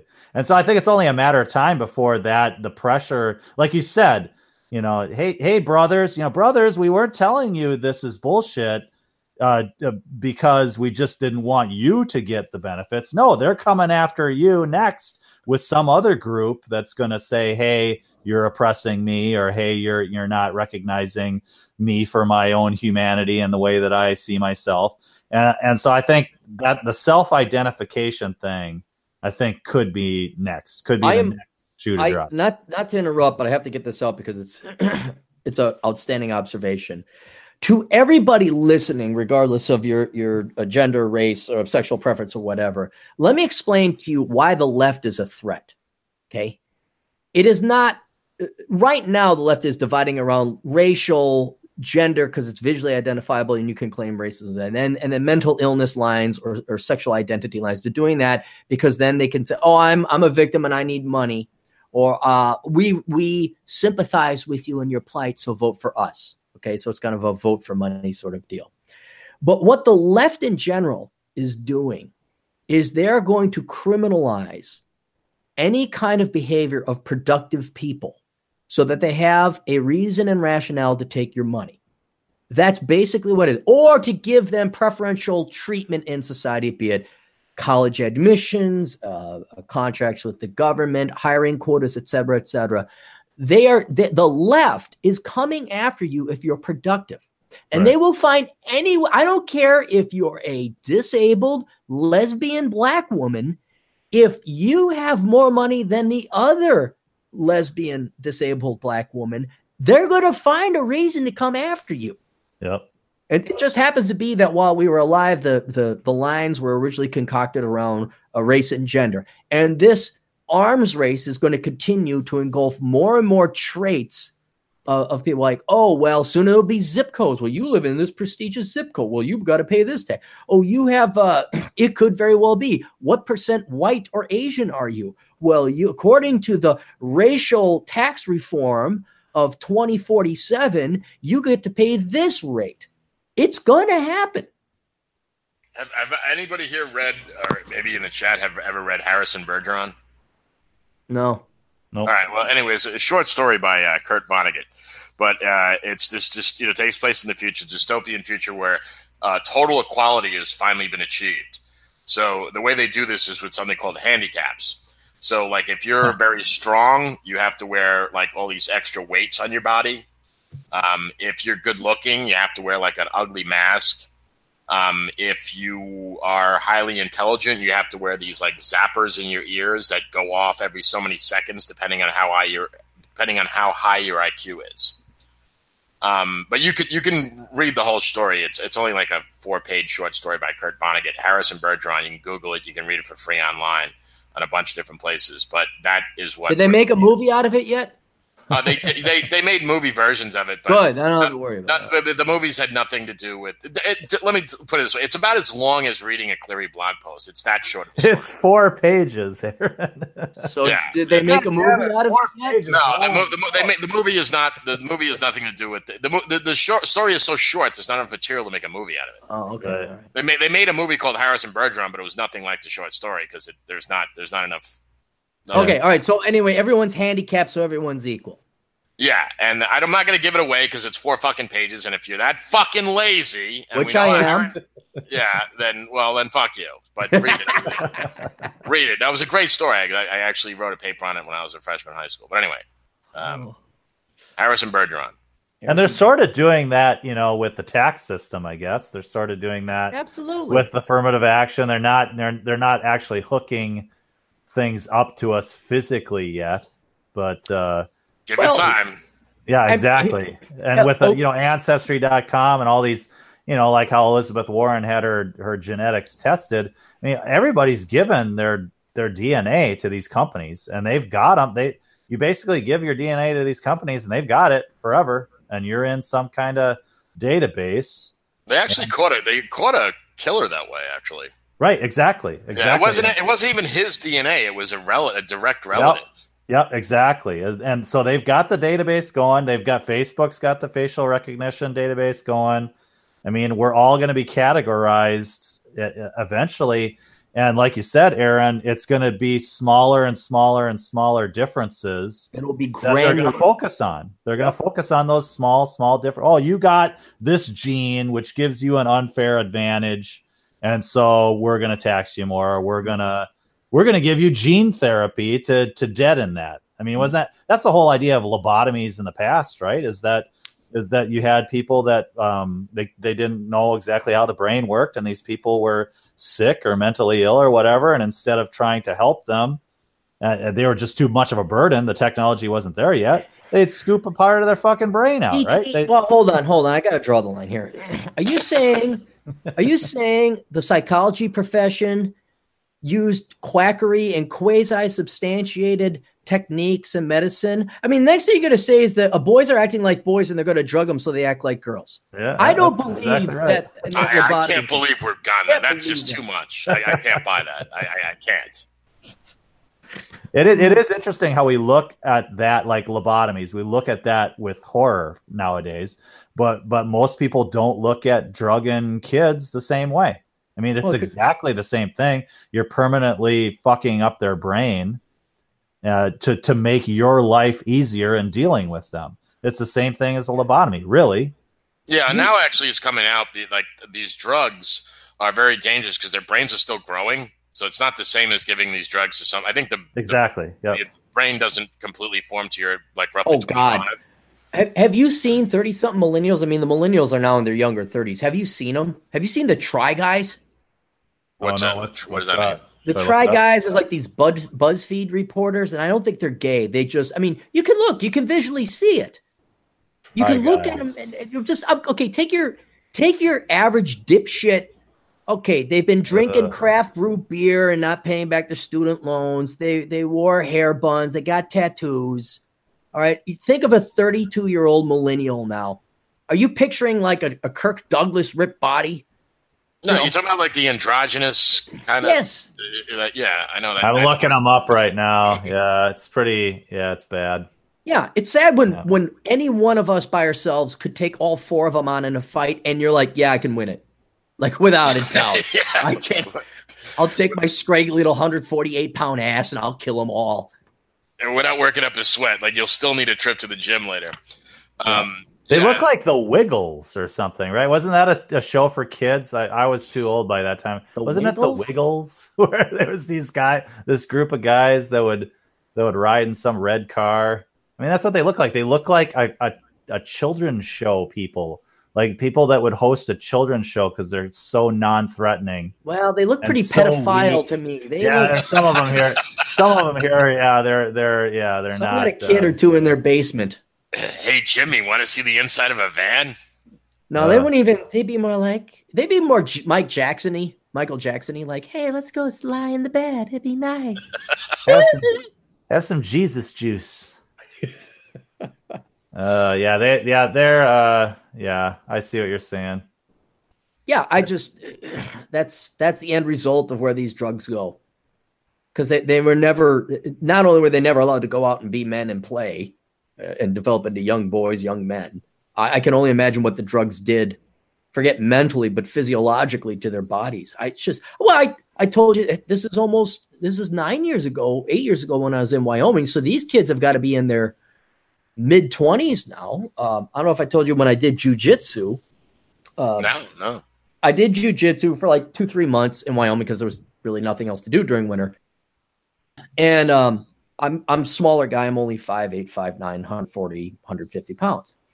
So we're in the jujitsu class, and the only weight class I had against me were high school like freshmen and sophomores, because uh, everybody else was either too big or too tall or both and you you would spar with everyone to learn technique and everything. But when it came to weight class, I would be going up against these freshmen, sophomores, in uh, in high school, and it was not fair to them. But they brought it upon themselves because they never took it seriously. And I could also simply overpower them. So they were my same size and height, but I had so much more muscle and I wasn't even a particularly muscular guy that instead of using technique or getting into an armbar or doing a move or getting him in a chokehold, I would just overpower him. And there really wasn't, you wouldn't learn, you wouldn't become a better jujitsu uh, fighter. Uh, they weren't learning either, but they weren't really putting any forth the effort. Now, then, if I went up and went up against Bronk or or you know anybody who was 30 years old or older, particularly six feet tall and and, and a 220 pound, they just beat my ass uh, with technique and strength.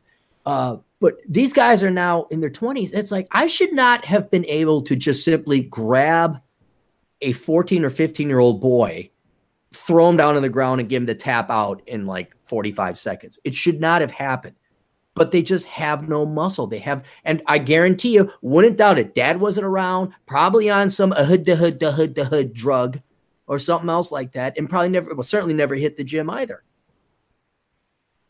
I, I think it's yeah, it's the soy. Um, yeah, I was I was thinking I didn't want to say it because it, has been done to death, but yeah, the soy. I mean, well, and it's all idea of like demonizing masculinity. I mean, whoever came up with the expression. Um, toxic masculinity should be shot. But anyway, we got uh, 999 from uh, Gino Ruff, uh, Ruff, Ruffalo. I hope I'm pronouncing that right, buddy. He goes, look up the Ancestry.com TV commercial about the Africa. The Africa? It, yeah. I, I just looked it. I looked it up. It's it's been on TV. Yeah, I just what is it? I saw that. It's um, it's actually both sort of uh, we was kings type of thing, but we also Kangs and shit. We, yeah, we was Kangs and shit, and it's also uh, uh, woman power. So it's got it's a twofer. It's a double. It's a double douche. It's uh, and so it's the commercial is is I guess it's some queen or something coming in. Is it from? Is it an American commercial or is it a commercial in Africa? No, this is an ancestry.com commercial. Right, but is it is it is it starring African people, like they have the accent, or is it an American commercial with American uh, blacks? I'm sure it's American blacks. Oh, They're okay. I thought you watched to be a tribe, yeah. And uh, there's no sound really. It's sort of a narration thing, I think. Right. And then well, it's like, woman, hang on, John. Let him finish. It's this woman f- figuring out that she's part that or something, and being proud of it. And she's also part Irish and part this and part that, part everything, you know. And um, sure, yay. Yeah, it's it's it's. Uh, I I get it. I get kind of. Um, I get the idea that you know you go far enough back in time, uh, and we're all related, right? I mean, we're all related. You go far enough back, we're all related. And I don't know how many generation it, it is. There's some statistical analysis where you know the tree has got branches and it's got roots, and at some point they intersect way back in the past, and we're all related. Mm-hmm. And um, so I get that. I get getting across that you know we're all but that but this like taking pride in it thing i don't understand it i don't understand i mean uh, make Would you your, like me to make, explain it to you? Make yourself something. I, I understand. It's they're lazy. They don't want to actually. They don't want to make themselves. Uh, uh, they don't want to create their own legacy. Yeah, they don't. Yeah, they don't want to create their. They want to uh, inherit someone else's and not you know and not be their own you know unique thing. And and so I, I get I get it that they're trying to say, hey, we're all we're all in this together. You know, we're all related. We're all brothers and sisters. Blah blah blah. But just it hangs its hat too much on that, I think. And and there's that other ancestry.com commercial where it's the black lady that's really ugly. I mean, she's got like I don't know what she's got wrong with her face as far as a skin condition or freckles. I mean, you don't usually see black people with freckles. I don't know. This chick's got something going on, and she's like she's like one percent Swedish.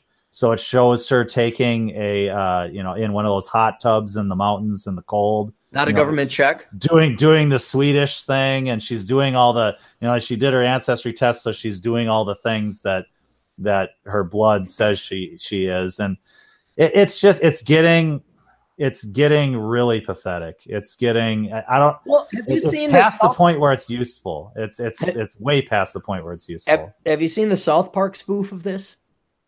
No. So it's this Whitey McWhite guy that ever whited. He's got the glasses. He's like, I took my DNA test to find out what percent minority I am. Turns out I'm two percent black. And then right. this guy walks by and says, "What up, my nigga?" And then uh, right. there's another white gal says, "Like, I took my DNA, you know, white, white, blonde hair, blue eyes. You know, I took my DNA test to figure out. It. Turns out I'm like one one one hundredth of uh, whatever Hispanic." And the yep. guy's like, "Hey, Amy," he's like, "Don't oppress me, you bastard!" And, and but that's the self-identifying thing that we were talking about before is that that will be the excuse where people will say well i want to be that 1% of me. That's how i'm going to self-identify now. Don't you dare say that i can't uh, check that box on the census and then no, uh, that's part of my genetic heritage. it's part of my genetic heritage that i want to self-identify now as a black man well and i'm telling every younger brother and sister out there that's listening to the older brother podcast son of a gun, if you get your DNA tested and you find out you got some fraction of an amount, that's what you list. Because right. there's if they're going to play by these rules, you might as well take advantage of every possible uh, thing you can get. All right, right. Uh, you you you claim affirmative action. It does. I mean, if if here's what South Park is. I don't know if you figured out the formula for South Park. South Park is where the parents and the adults are fucking insane, and simple child innocence rules the day in the end and that's right. and the kids are the vehicle by which they they save the village or they save the town of south park because the kids are the only ones that are sane in that that thing and if the parents and the adults that are in academia and corporate america and government are gonna get their dick in a blender about what percent race or ethnicity or whatever it is fine they got the money they're in the powers of institution you want to play this stupid game let's play this stupid fucking game so if you do take your DNA test and you find out you got just, just a smidge, just a smidge, you run with it, man. You freaking run with it. Yeah, hey, they set the rules, you know, play by them. You know? Well, that's sort of, a, I mean, that's using the left's tactics against them too. That's basically Cloward Piven. It's overwhelming the system. If yeah. if all these people got their ancestry.com results and say, "Oh, I'm I'm this percent Asian or I'm this percent whatever," and they start marking that on the census forms and on the entrance applications for college and mm-hmm. on their job applications and all that and they've got a reason they've got a legitimate reason to hey check out my ancestry results make your enemy live make your enemy live up to their standards they're all for yeah. diversity and bullshit say no i am diversity and you don't dare assume my gender or my race get it right, right up shove it right up their ass so you can have your fist come out their mouth right and that and that'll that'll break the system. It, it it won't be able to function then, and and you know eventually it'll be okay. We're just going to have to, you know, they can't that can't continue because then we all all are equal. We basically they want equality, and so we all say okay, we're all black. now we're all equal. Now we're so all equal. What are you going to say about it? you can't say anything. One one thing that kind of saddens me though, back when I thought I was Irish, which turns out not to be the case because I took my stupid DNA test and I crushed my spirits forever, is I like the the flaws, uh, quote unquote, of your entire race, you know, or whatever your ethnicity was. Like, uh, what's the first thing that comes to your mind when you think Irish? Red hair. Really? That's the first thing that comes to your head? Drunks. Drunks, right mm. there. And they freaking own it. We own right. it. It's not like I'm a drunk and, and that's because I'm Irish, but there was an element of human flaw in that. Like, yeah, we're drunk, so we get in fights all the time, you know? Right. Yep. Uh, and and you know the Italians, all right? What do you think about Italians? Gangsters. Gangsters, mafia. And, that, and they, of course, earned a place in American history with it. Ah, the shady gang, ah, bibbity boppity boppity boopity. The the South Park episode where it's like skipping ahead of Italians in line. Did you see that? No. One of the funniest bits of cartoon is just these two non-Italians, and there's all these Italians. They're all dressed like the Fonz. They got their hat, and these two uh, non-Italians start skipping ahead of the line of the Italians. As they skip ahead of each ind- individual Italian, each Italian goes, "Oh hey, oh hey, Oh, hey, hey. oh hey, hey," and then the other guy says, "Hey yo, Copernicus, why don't you get yourself to the back of the line and stand there with your shirt and have a sandwich?" You know, it's just, and The, that, the that mafia, the mafia invented the lottery. Speaking of mega millions, you know the big 1.6 billion. oh, That's thanks win to the mafia. The mafia invented the invented the lottery in America. But now that we've placed victimhood on it, you can't take these endearing uh, uh, uh, flaws and, and and I wouldn't say qualities. What would you call them? Um, Foibles or uh, foibles. Well, I don't know if alcoholism. I mean, some serious flaws in your ancestry. Say, yeah, yeah, the fight. All right, you know, oh yeah, the uh, we like our sombreros and our tacos. You know, you can't take that and joke with it. Hell, you can't even have Cinco de Mayo now on uh, college campuses because of cultural appropriation. It's like, well, what the fuck was America for if we weren't going to culturally appropriate everything good from every uh, uh, culture that came here? right. Well, Right. did, did you see James O'Keefe? The first thing that he did uh, before he got, you know, his start, the guy that uh, Project Veritas. Um, I think it was when he went to Rutgers University. He petitioned the government, uh, not the uh, student uh, government or the, or the administration, to stop serving um, because he's Irish. Uh, what is it? Lucky Potatoes? Charms. Lucky Charms. Because he said it was he said it was offensive to his eye, and they like took him seriously. Like, oh yeah, we're gonna we gotta stop that. And they, they, they and he like filmed it, you know, like with a hidden camera. See, see now here, here's a perfect example. The liberals are going to claim they're not NPCs. That is totally an NPC thing. NPCs don't get jokes or humor. Liberals don't get jokes or humor. Right. You didn't the- the up left on can't the joke. yeah.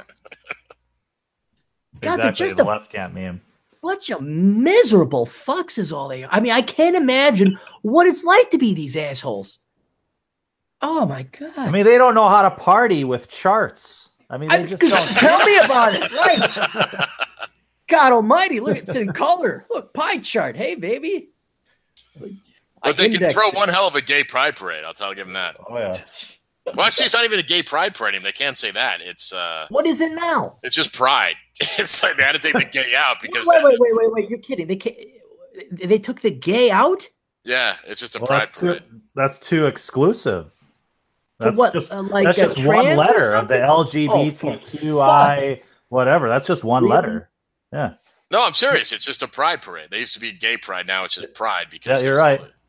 You know what that reminds me of is um, I was playing poker down in Hot Springs, um, and there's a fair amount of Indians down at uh, neck of the woods because there's a couple reservations. And um, Joe, and I remember Joe and his brother were real good. They're both from the reservation, and they'd always complain. Just Joe was a good mathematician. He could he'd win more often than not. Anyway, so we were talking, and he was talking about like powwows and how you never wanted to have an intertribal powwow because the Cherokees would fight the Sioux, and this is among the kids and you know uh, teenagers, is because they still took pride in like, oh yeah, we're Cherokee or we're Ojibwe. I'm like, you got to be kidding me. He's like, nope, man. If they find out that there's another people from another tribe, they got all this pride in their tribe. I'm like, that is the dumbest fucking thing I've ever heard. Now it's the same thing. The gays are gonna fight the trans over what they name a Yeah. fucking parade. Guys and dolls. It's in things. We should totally come up with a new thing called It's in Things. Have a bunch of androgynous, amorphous type of people up there. Well, you, you know what? There's a real life example. You're talking about that tribal thing, but one of the problems uh, I, I found this out by listening to Stefan Molyneux. A guy called in, I believe he was from Sweden, and he actually worked in one of those um, like group homes for refugee children that were Mhm. from you know, Af- you know Africa or the Middle East or whatever. And one of the big problems they're having to deal with is that the Arabs won't have anything to do with the blacks. The blacks won't have anything to do with the uh, I, I don't know the other group. You know, and he says they're they're extremely tribal and like they didn't even consider this. You no know, shit. just- Wait, are you telling me refugees from Africa are tribal? yeah. really? Fuck. You mean the Indian tribes are tribal? Holy Well, they- shit. man. There's a great um uh back when I was a Christian, there was somebody that uh some famous Christian guy that was sort of funny, giving a talk. You know, there's they're, they're a dime a dozen, right? The guys that do the little talks that people pay for to have them come talk to them or whatever. But this guy was talking about how even Christians are like that, where they they will they will go down the laundry list of things that you believe, and it'll be you know are you post trib, pre trib, you know all that all those kinds of variations of Christianity. And if they disagree on any, anything, then that's where they they'll divide and they'll fight each other over that little fine point in Christianity, whether you know whether you're going to go to heaven before the tribulation or after the tribulation, oh, yeah. or you know, so or you there's a rapture or not.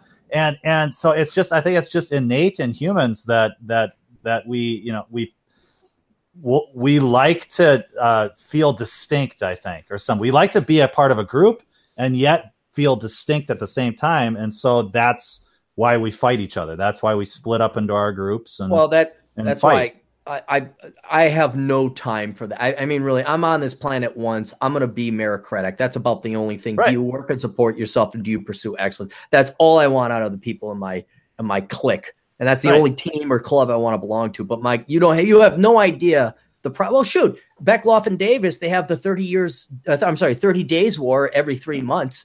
They're yeah. always warring every quarter. Yeah, that, like, that's oh, what I was going to say. It's, it's October, time for Davis and and uh, and Bechtloff to go at it. But yeah, there's you get into the the Protestants. I mean, Lutheran, Wisconsin, ECLA, Missouri Synod. You got Pentecostal. You got Episcopalian. You got Baptist. You got Reform. Oh my God, it's it's just you know choose your flavor. And then you have like, hey, we hang a gay banner outside of our church, and there's a female pastor here. We're the anything goes church. oh yeah, well fuck you. We're the more than anything goes church. we've got we've got a uh, a pastor who was a porn star, baby. we got the porn pastor. oh, I think there right. is a chick that's a, a, a, former porn star. Yeah, we talked about that. We yeah. Talked about okay. Yeah, you were here. Uh, you guys want to do some um, fan mail? Sure. Okay. Hey, Aaron, I just want to give you a free brief testimonial. Thank you for the consultation and guidance. It was money well spent. After your consultation and talking shit over with a few close friends, I've been doing better. haven't gotten all not all of it knocked out yet, but it takes time and constant work. I'm optimistic of what is to come. I've also bought and am currently halfway through Reconnaissance Man. It's a good read with some pretty good ideas that I intend to use once my vacation time stacks up. Anyhow, I just want to say thanks that thanks and that if you're ever so fortunate to be in the detroit area hey who man you are fortunate to be in detroit huh i think he was i think there was a sark on before that oh, comment. I, I think deadly serious like fuck vegas and fuck florida man i want to be in detroit in january um Take and if you want to grab a beer, hit me up respectfully, Alex. Well, thank you very much, Alex. We'll put that. I'll go into the box of mementos. I ever tell you what I'm gonna do when I'm in a nursing home? Read all these. Read all these, but then I'm also going to watch all the TV I've never had time to watch. Like once I went to college, I pretty much stopped watching TV, so I'm missing out on like two decades of The Simpsons. Um, I don't watch Family. I mean, there's uh, uh, Gunsmoke, uh, Rawhide, all those old Western shows. I um, I'm gonna binge on those. And Talk about back to the the whole Eli Roth ruining horror. I watched the Treehouse of Horror Simpsons here just uh what was it on Sunday night or whatever. Mm-hmm. And and fucking Brooks, whatever the guy's name that that does the show, the I can't remember his full Mel name. Brooks. I, I, can't remember. He's one of the guys that's the main producer of the show. Um, they've got for the Treehouse of Horror, they got their fake names, right? They'll have their name and then they'll have some funny thing in between. And his was even scarier than Kavanaugh. And I'm like, Jesus fucking oh, Christ. You have to fucking ruin Treehouse of Horror now, Simpsons? I mean, I get there's political humor on the show, but they're usually pretty even handed about it. But that was just like, oh God. I might might as well bring this up. I got this in the mail. Um, new author, very well timed uh, book by Randall Bentwick called The Pence Principle. Lessons all men must learn from Ford Kavanaugh. I have it right here. I haven't read through it. I was going to do a review later. Well, somebody's already written a book on it. Yeah, right. I got right here. Here. Oh. Yeah. Um, that's like South Park turnaround. that's yeah, like, it's, well, it's, it's a short read, it. and it's a short read. And what I've what I've read of it, because uh, you know how much I like to read. And I'm like, do you have it in audiobook? He's like, no. And you can tell he's like a rookie. He's never po- posted before, never uh, wrote a book before. It came out well. just happened. Why would it be audio already? I mean, he's he just he, he wrote a whole fucking book in like three weeks or whatever it's been. the my buddy Jim Fear, unfortunately, the guy who did my audiobook, Jim Fear, he, he's the guy I go to. He had a, a seizure, a bad one. Huh. Huh. broke a vertebrae and and um I've like holy shit, dude. So he can't record. But no, if, if I had Jim Fear, he could bang this out in three days. He's that good. Jim Fear 138.blogspot.com, by the way. He also has a podcast and a blog. And I'm sure in his in his recovery, he'd appreciate it if you guys went and, and visited his site and just maybe gave him some well wishes or something like that. Um, but no, the the I'm a third through it. It's not that big of a book. It's 100, 126 pages. Um, it's basically you follow the Pence principle. You don't have women around. Right. You don't. Uh, you record everything.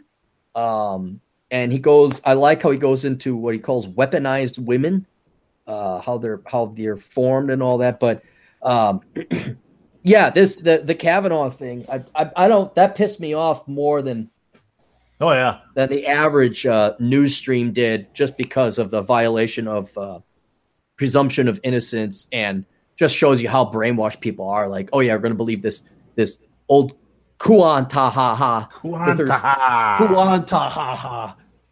Uh, Sounds like a Cthulhian, like a H.P. Lovecraft monster. Yeah. Kuantaha. Kuantahaha. with her assistant Tooth and Eyes, uh, Teeth and Eyes, Teeth and Eyes. Um, Eyeballs and teeth. Yeah, eyeballs, eyeballs and teeth. and teeth. Uh, yeah. uh, Alexandria Cortez or whatever. Yeah. Yeah, no, I, that made me. So I, I, I was like, dude, I'll help you with that, no problem. Um, of course, he paid, but um, I'll be doing a review of it later. Uh, next uh, fan mail. This is from Brandon. Brandon writes, I watched your videos back when I was 16 or 17, which is the perfect time, by the way, to start tuning in and reading my books. That we can't help you at 26, 27, but by God, we can help you when you're 16 or 17. That 10 years does make a difference. Um, I watched your videos back when I was 16 or 17 and wanted to major in economics or finance and have decided to pick accounting instead. However, I just entered my fourth of five years, needed to get the CPA, and was going to do a second major in finance anyways to get the fifth year of credit since I figured it was cheaper than doing a master's in accounting. Even if it wasn't very employable, I could possibly learn something for my own personal financial management and maybe it look good on a resume if I ever want to be a CFO or corporate FPA analyst. I don't even know what that is especially since I did find the principles of finance courses useful with the discounted cash flow analysis, time value, money, loan calculations, etc. Finance is a very good knowledge to have. It's not going to land you a good job, but it, it does help out with your personal finances. Um, however, I'm currently taking the next course, Intermediate Financial Management, which I thought would be the most practical p- compared to investments and financial institutions and markets and research, and realizing just how useless it is compared to my managerial accounting course and presumably future accounting courses like cost management and financial statement analysis. There you go. You can tell employers realize this too because the school's accounting club each week has recruiters from different companies advertising their jobs and internship postings. And I always get emails from accounting departments about companies asking for applicants, while the finance club is completely non existent in terms of companies. Outstanding. I knew I saved this for a reason. I decided to do just the master's in accounting to specialize in management accounting and accounting data mining analytics. I think a lot of people likely major in finance when they are really interested. When what they are really interested in is management accounting, which is much more useful simply because they think accounting is only audit, tax, and financial reporting. So I plan to hopefully specialize in that. And my accounting systems analytics professor gave me an email to someone looking to hire for that. Well, thank you, Brandon. I'm glad that you switched and avoided finance and economics, and you are now in accounting. That too goes into the memento box. If you want to make money, anything having to do with money makes money. No, That's a no, good that's a, no, that's wrong. Isn't that That's a good wrong. rule? Finance is everything to do with money. Economics is everything to do with money. It's a horror. Those are horrible degrees. Horrible. You the the knowledge you learn is very important. Uh, They make you, if anything, a great citizen if you take the time to study economics and finance, so that you learn about the bowels of the Titanic. You learn how an economy works. You learn how society accounts for its production and, and you pay for taxes. It helps you in that regard. But the only place you can work with a degree in finance is banking and insurance, and, and which is just cocksuck USA. uh, and, and corrupt. You know, people say, oh, you couldn't get in. No, I got into banking. I worked in banking. I was there. I know what happened. And to prove to you that it's a bunch of incompetent fucks, what happened during our greatest recession? Who caused it? You know, it wasn't the teacher industry. and It wasn't the miners. It was bankers. Um, so you don't want to be in finance. And in economics, that's just worthless. That is the most worthless. Uh, it's philosophy. Uh, so again, it's good to know as a citizen uh, but all you're going to do is go work for a government or an institution to claim to have, you know, to be- demand more money. That's 95% of economists' jobs now is to come up with an economic rationalization, read lie, as to why the government needs more, money or your institution or your department needs more money. That's right, all economics. But then they to make a ton of money doing that. If you get a doctorate and you're high enough up and maybe you got some programming skills, sure. But by and large, the vast majority of economics, certainly bachelor's degree, you're not going to do anything with that. But masters and doc, I mean, look at Paul Krugman. I don't believe for a second Paul Krugman believes half the shit he writes. He writes that because he knows he gets paid for it. Right. Yeah. Yeah. John Maynard Keynes, they went with John Maynard Keynes and not Mises because John Maynard Keynes says, well, we should just spend more government money. And the politicians couldn't come quick enough when right. he said that. I mean, it was explosive come uh, when, when he said, we just need to spend more money.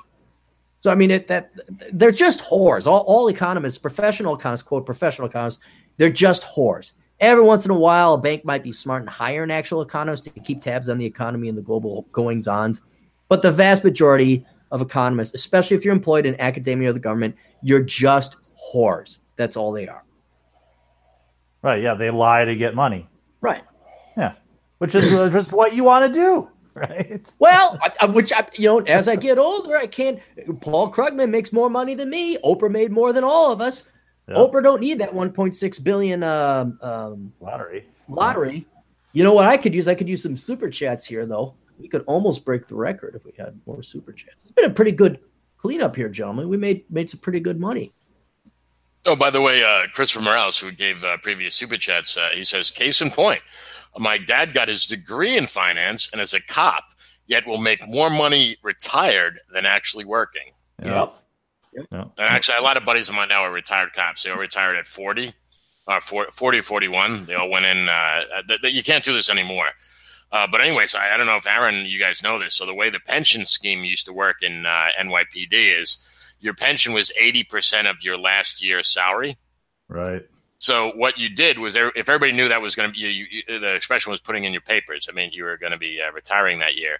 So uh, the union had is where you could cash in your sick, sick days. So if you didn't take your sick days, you would get paid uh. for those. yeah, and you, would, and you, would, max out all your overtime, right? Yeah. So your last year of your last year of your salary would be like almost double because you know they have like uh, oh, double time and uh, so you'd, you'd work you'd work the New Year's Eve shifts. Sure, holiday pay and double two and a quarter. Absolutely, yeah. So, yeah, uh, yeah. it's, all, it's all union.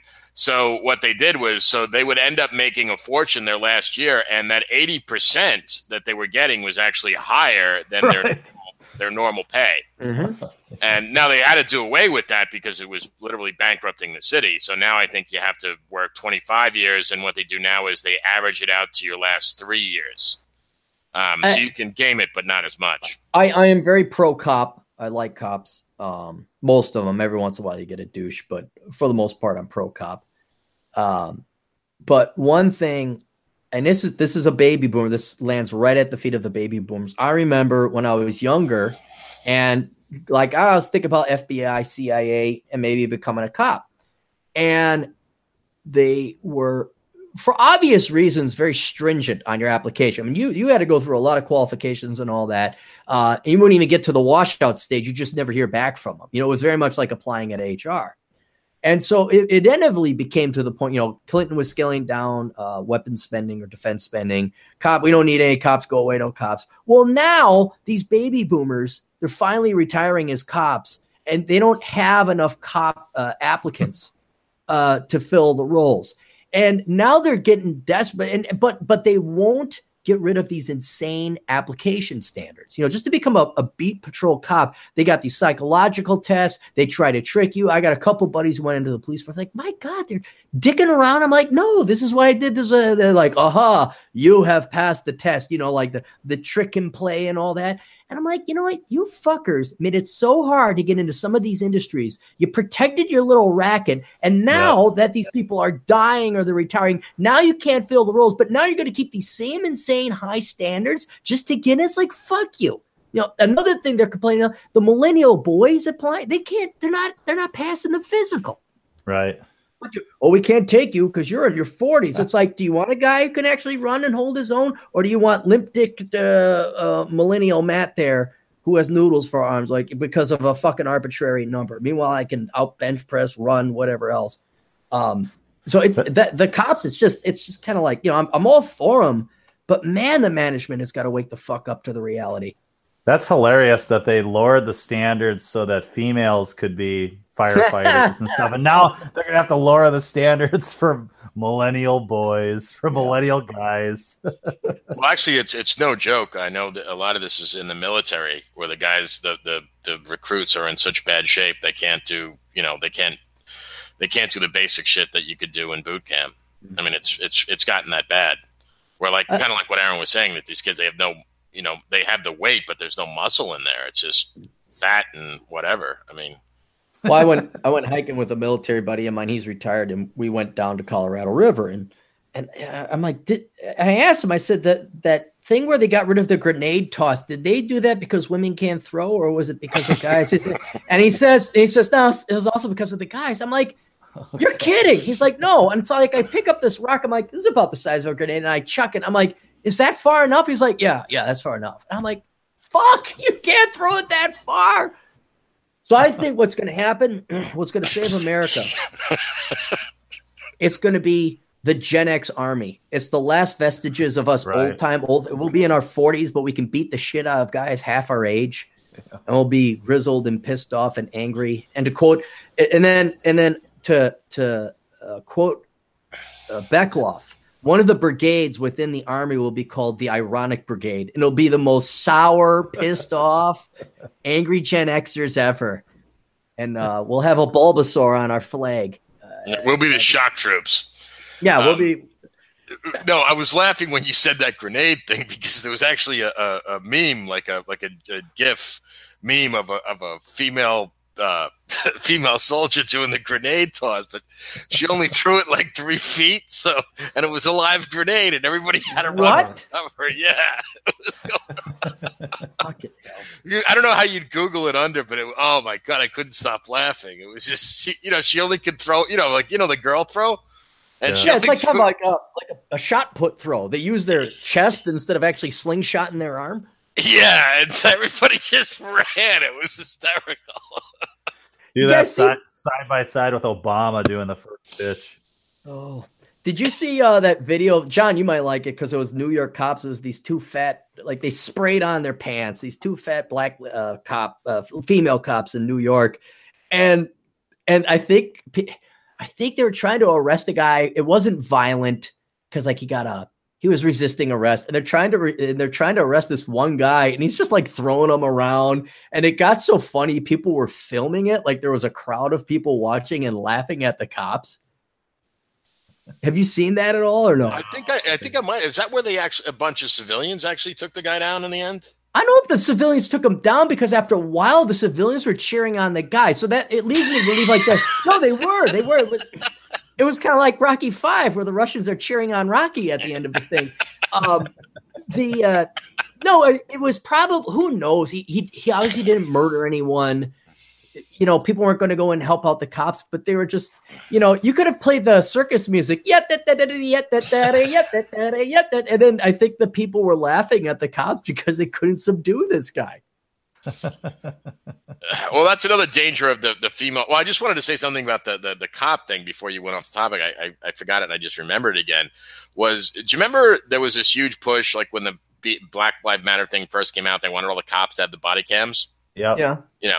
All right. Well, now I'm not kidding. Now this happens where the ADL is actually suing police departments to stop filming because they're not liking what they're finding out.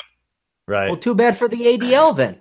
uh, yeah, exactly. I, I agree.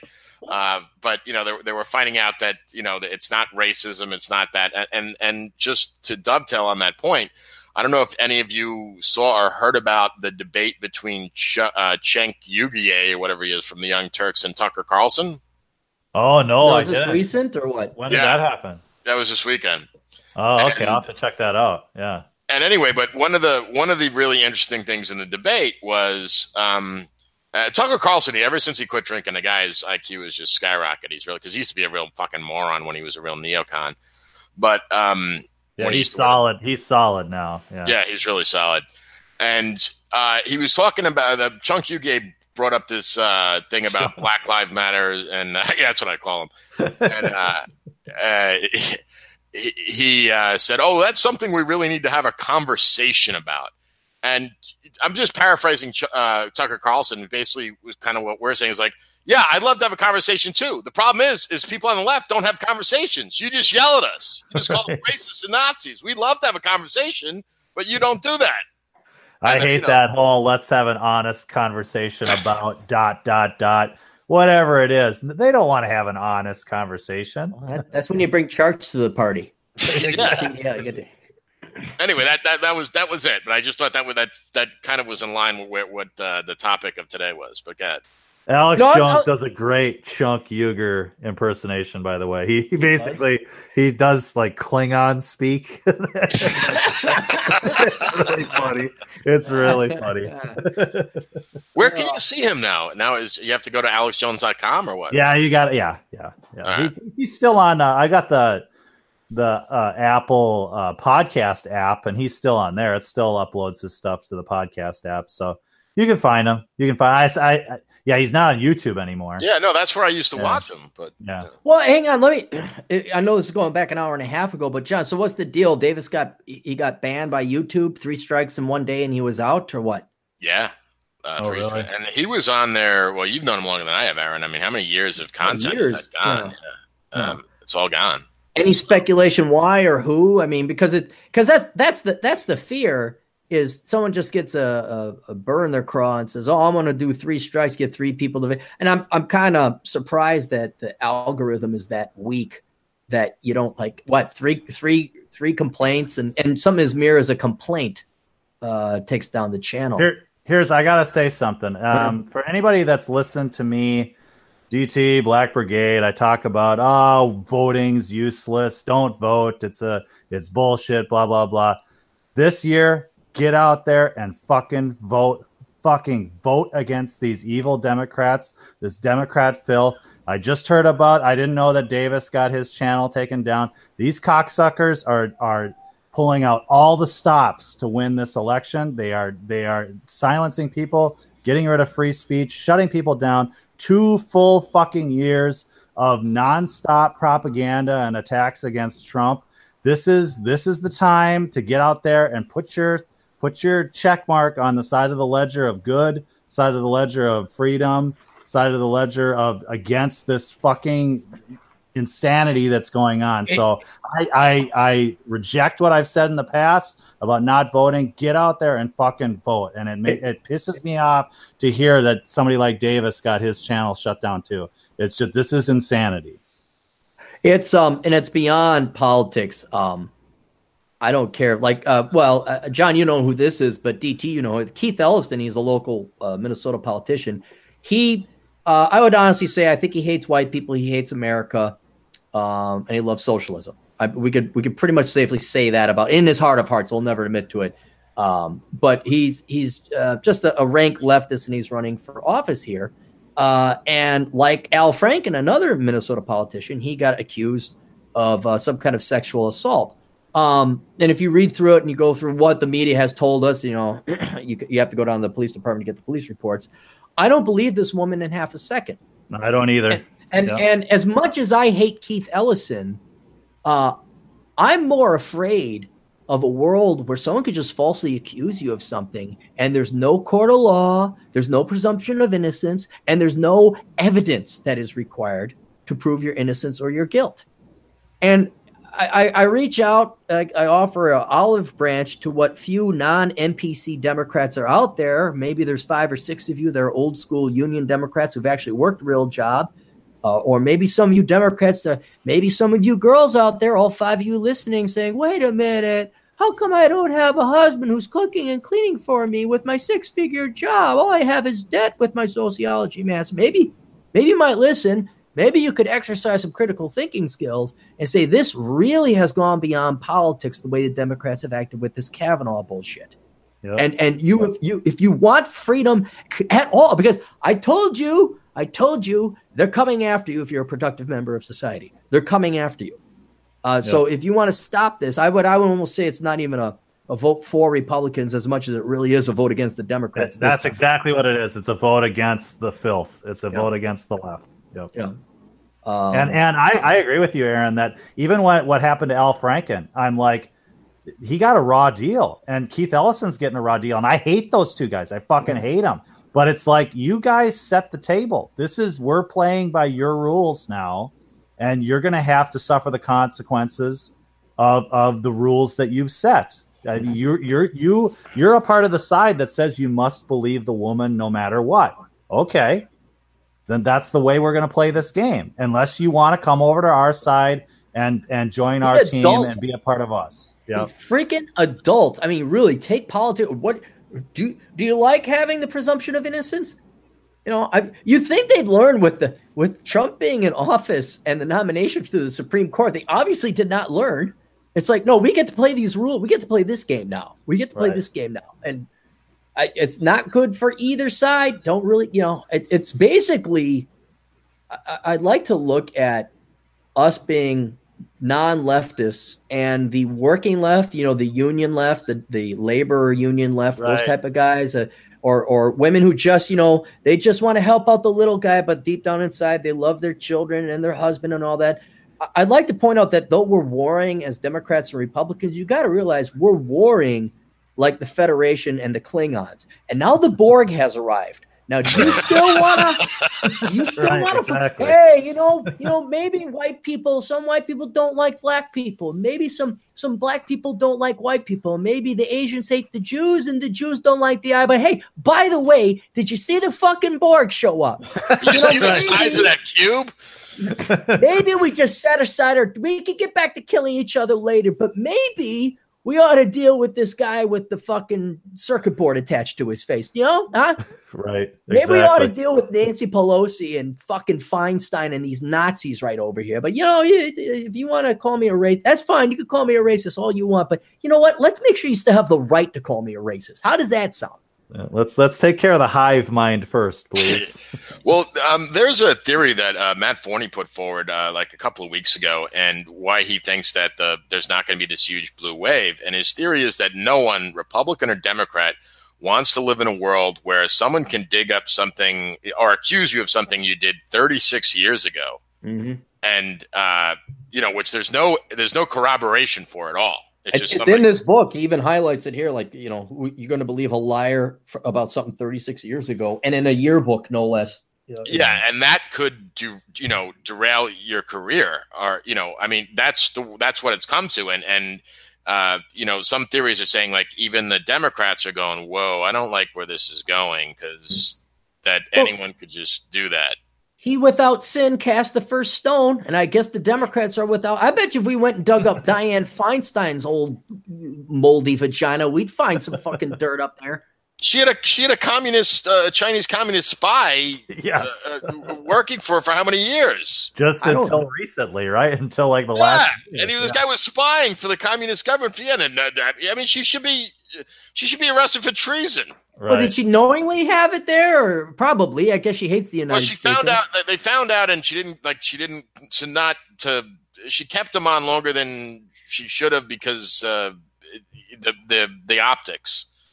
Um. So yeah, but I mean, how much? I, she just she should be fired for incompetence. so, so she's she's she's using the excuse that she kept him on her staff because she didn't want to look racist? Is that what she's saying? No, no. The uh, the, oh. the, the, the, the idea that he was a spy, like they didn't. Uh, I, I I don't know the, all the details. You know what? Yeah, a lot of it's actually classified.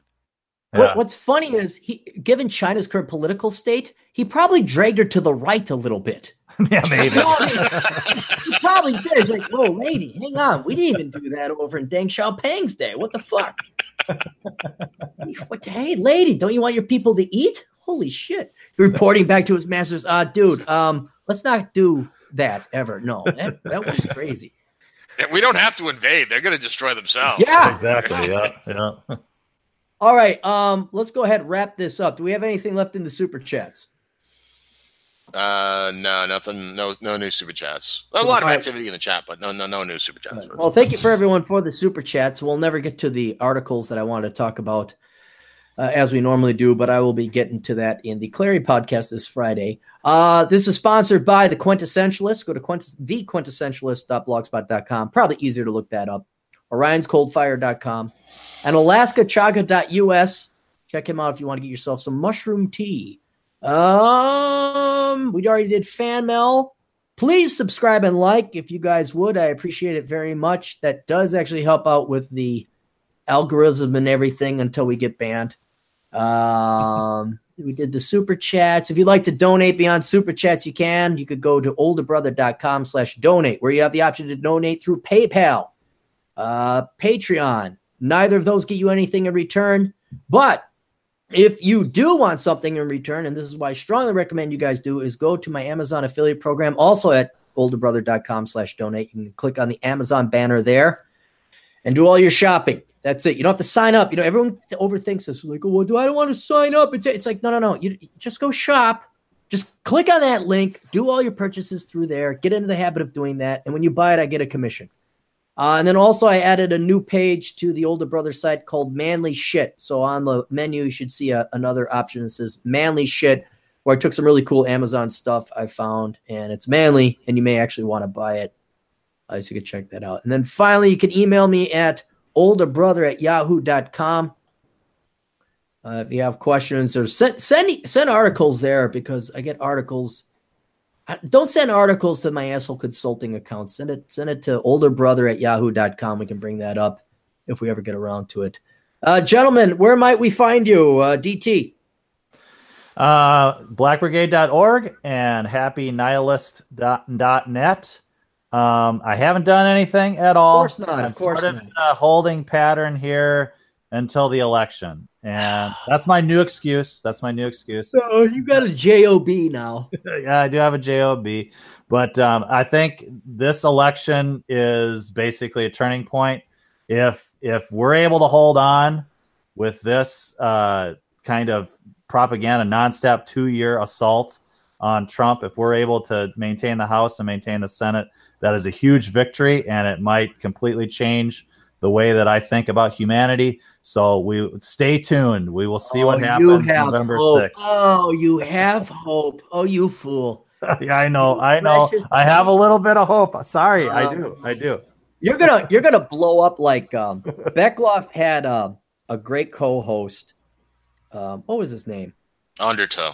Undertow. Great voice. Worked in radio. Could also record books very well, and um, he had hope too and I think he he broke. He literally broke, and now he doesn't do internet anymore. And it's very sad because he had a great skill. I even kind of yelled at him. I said, "Don't give me this."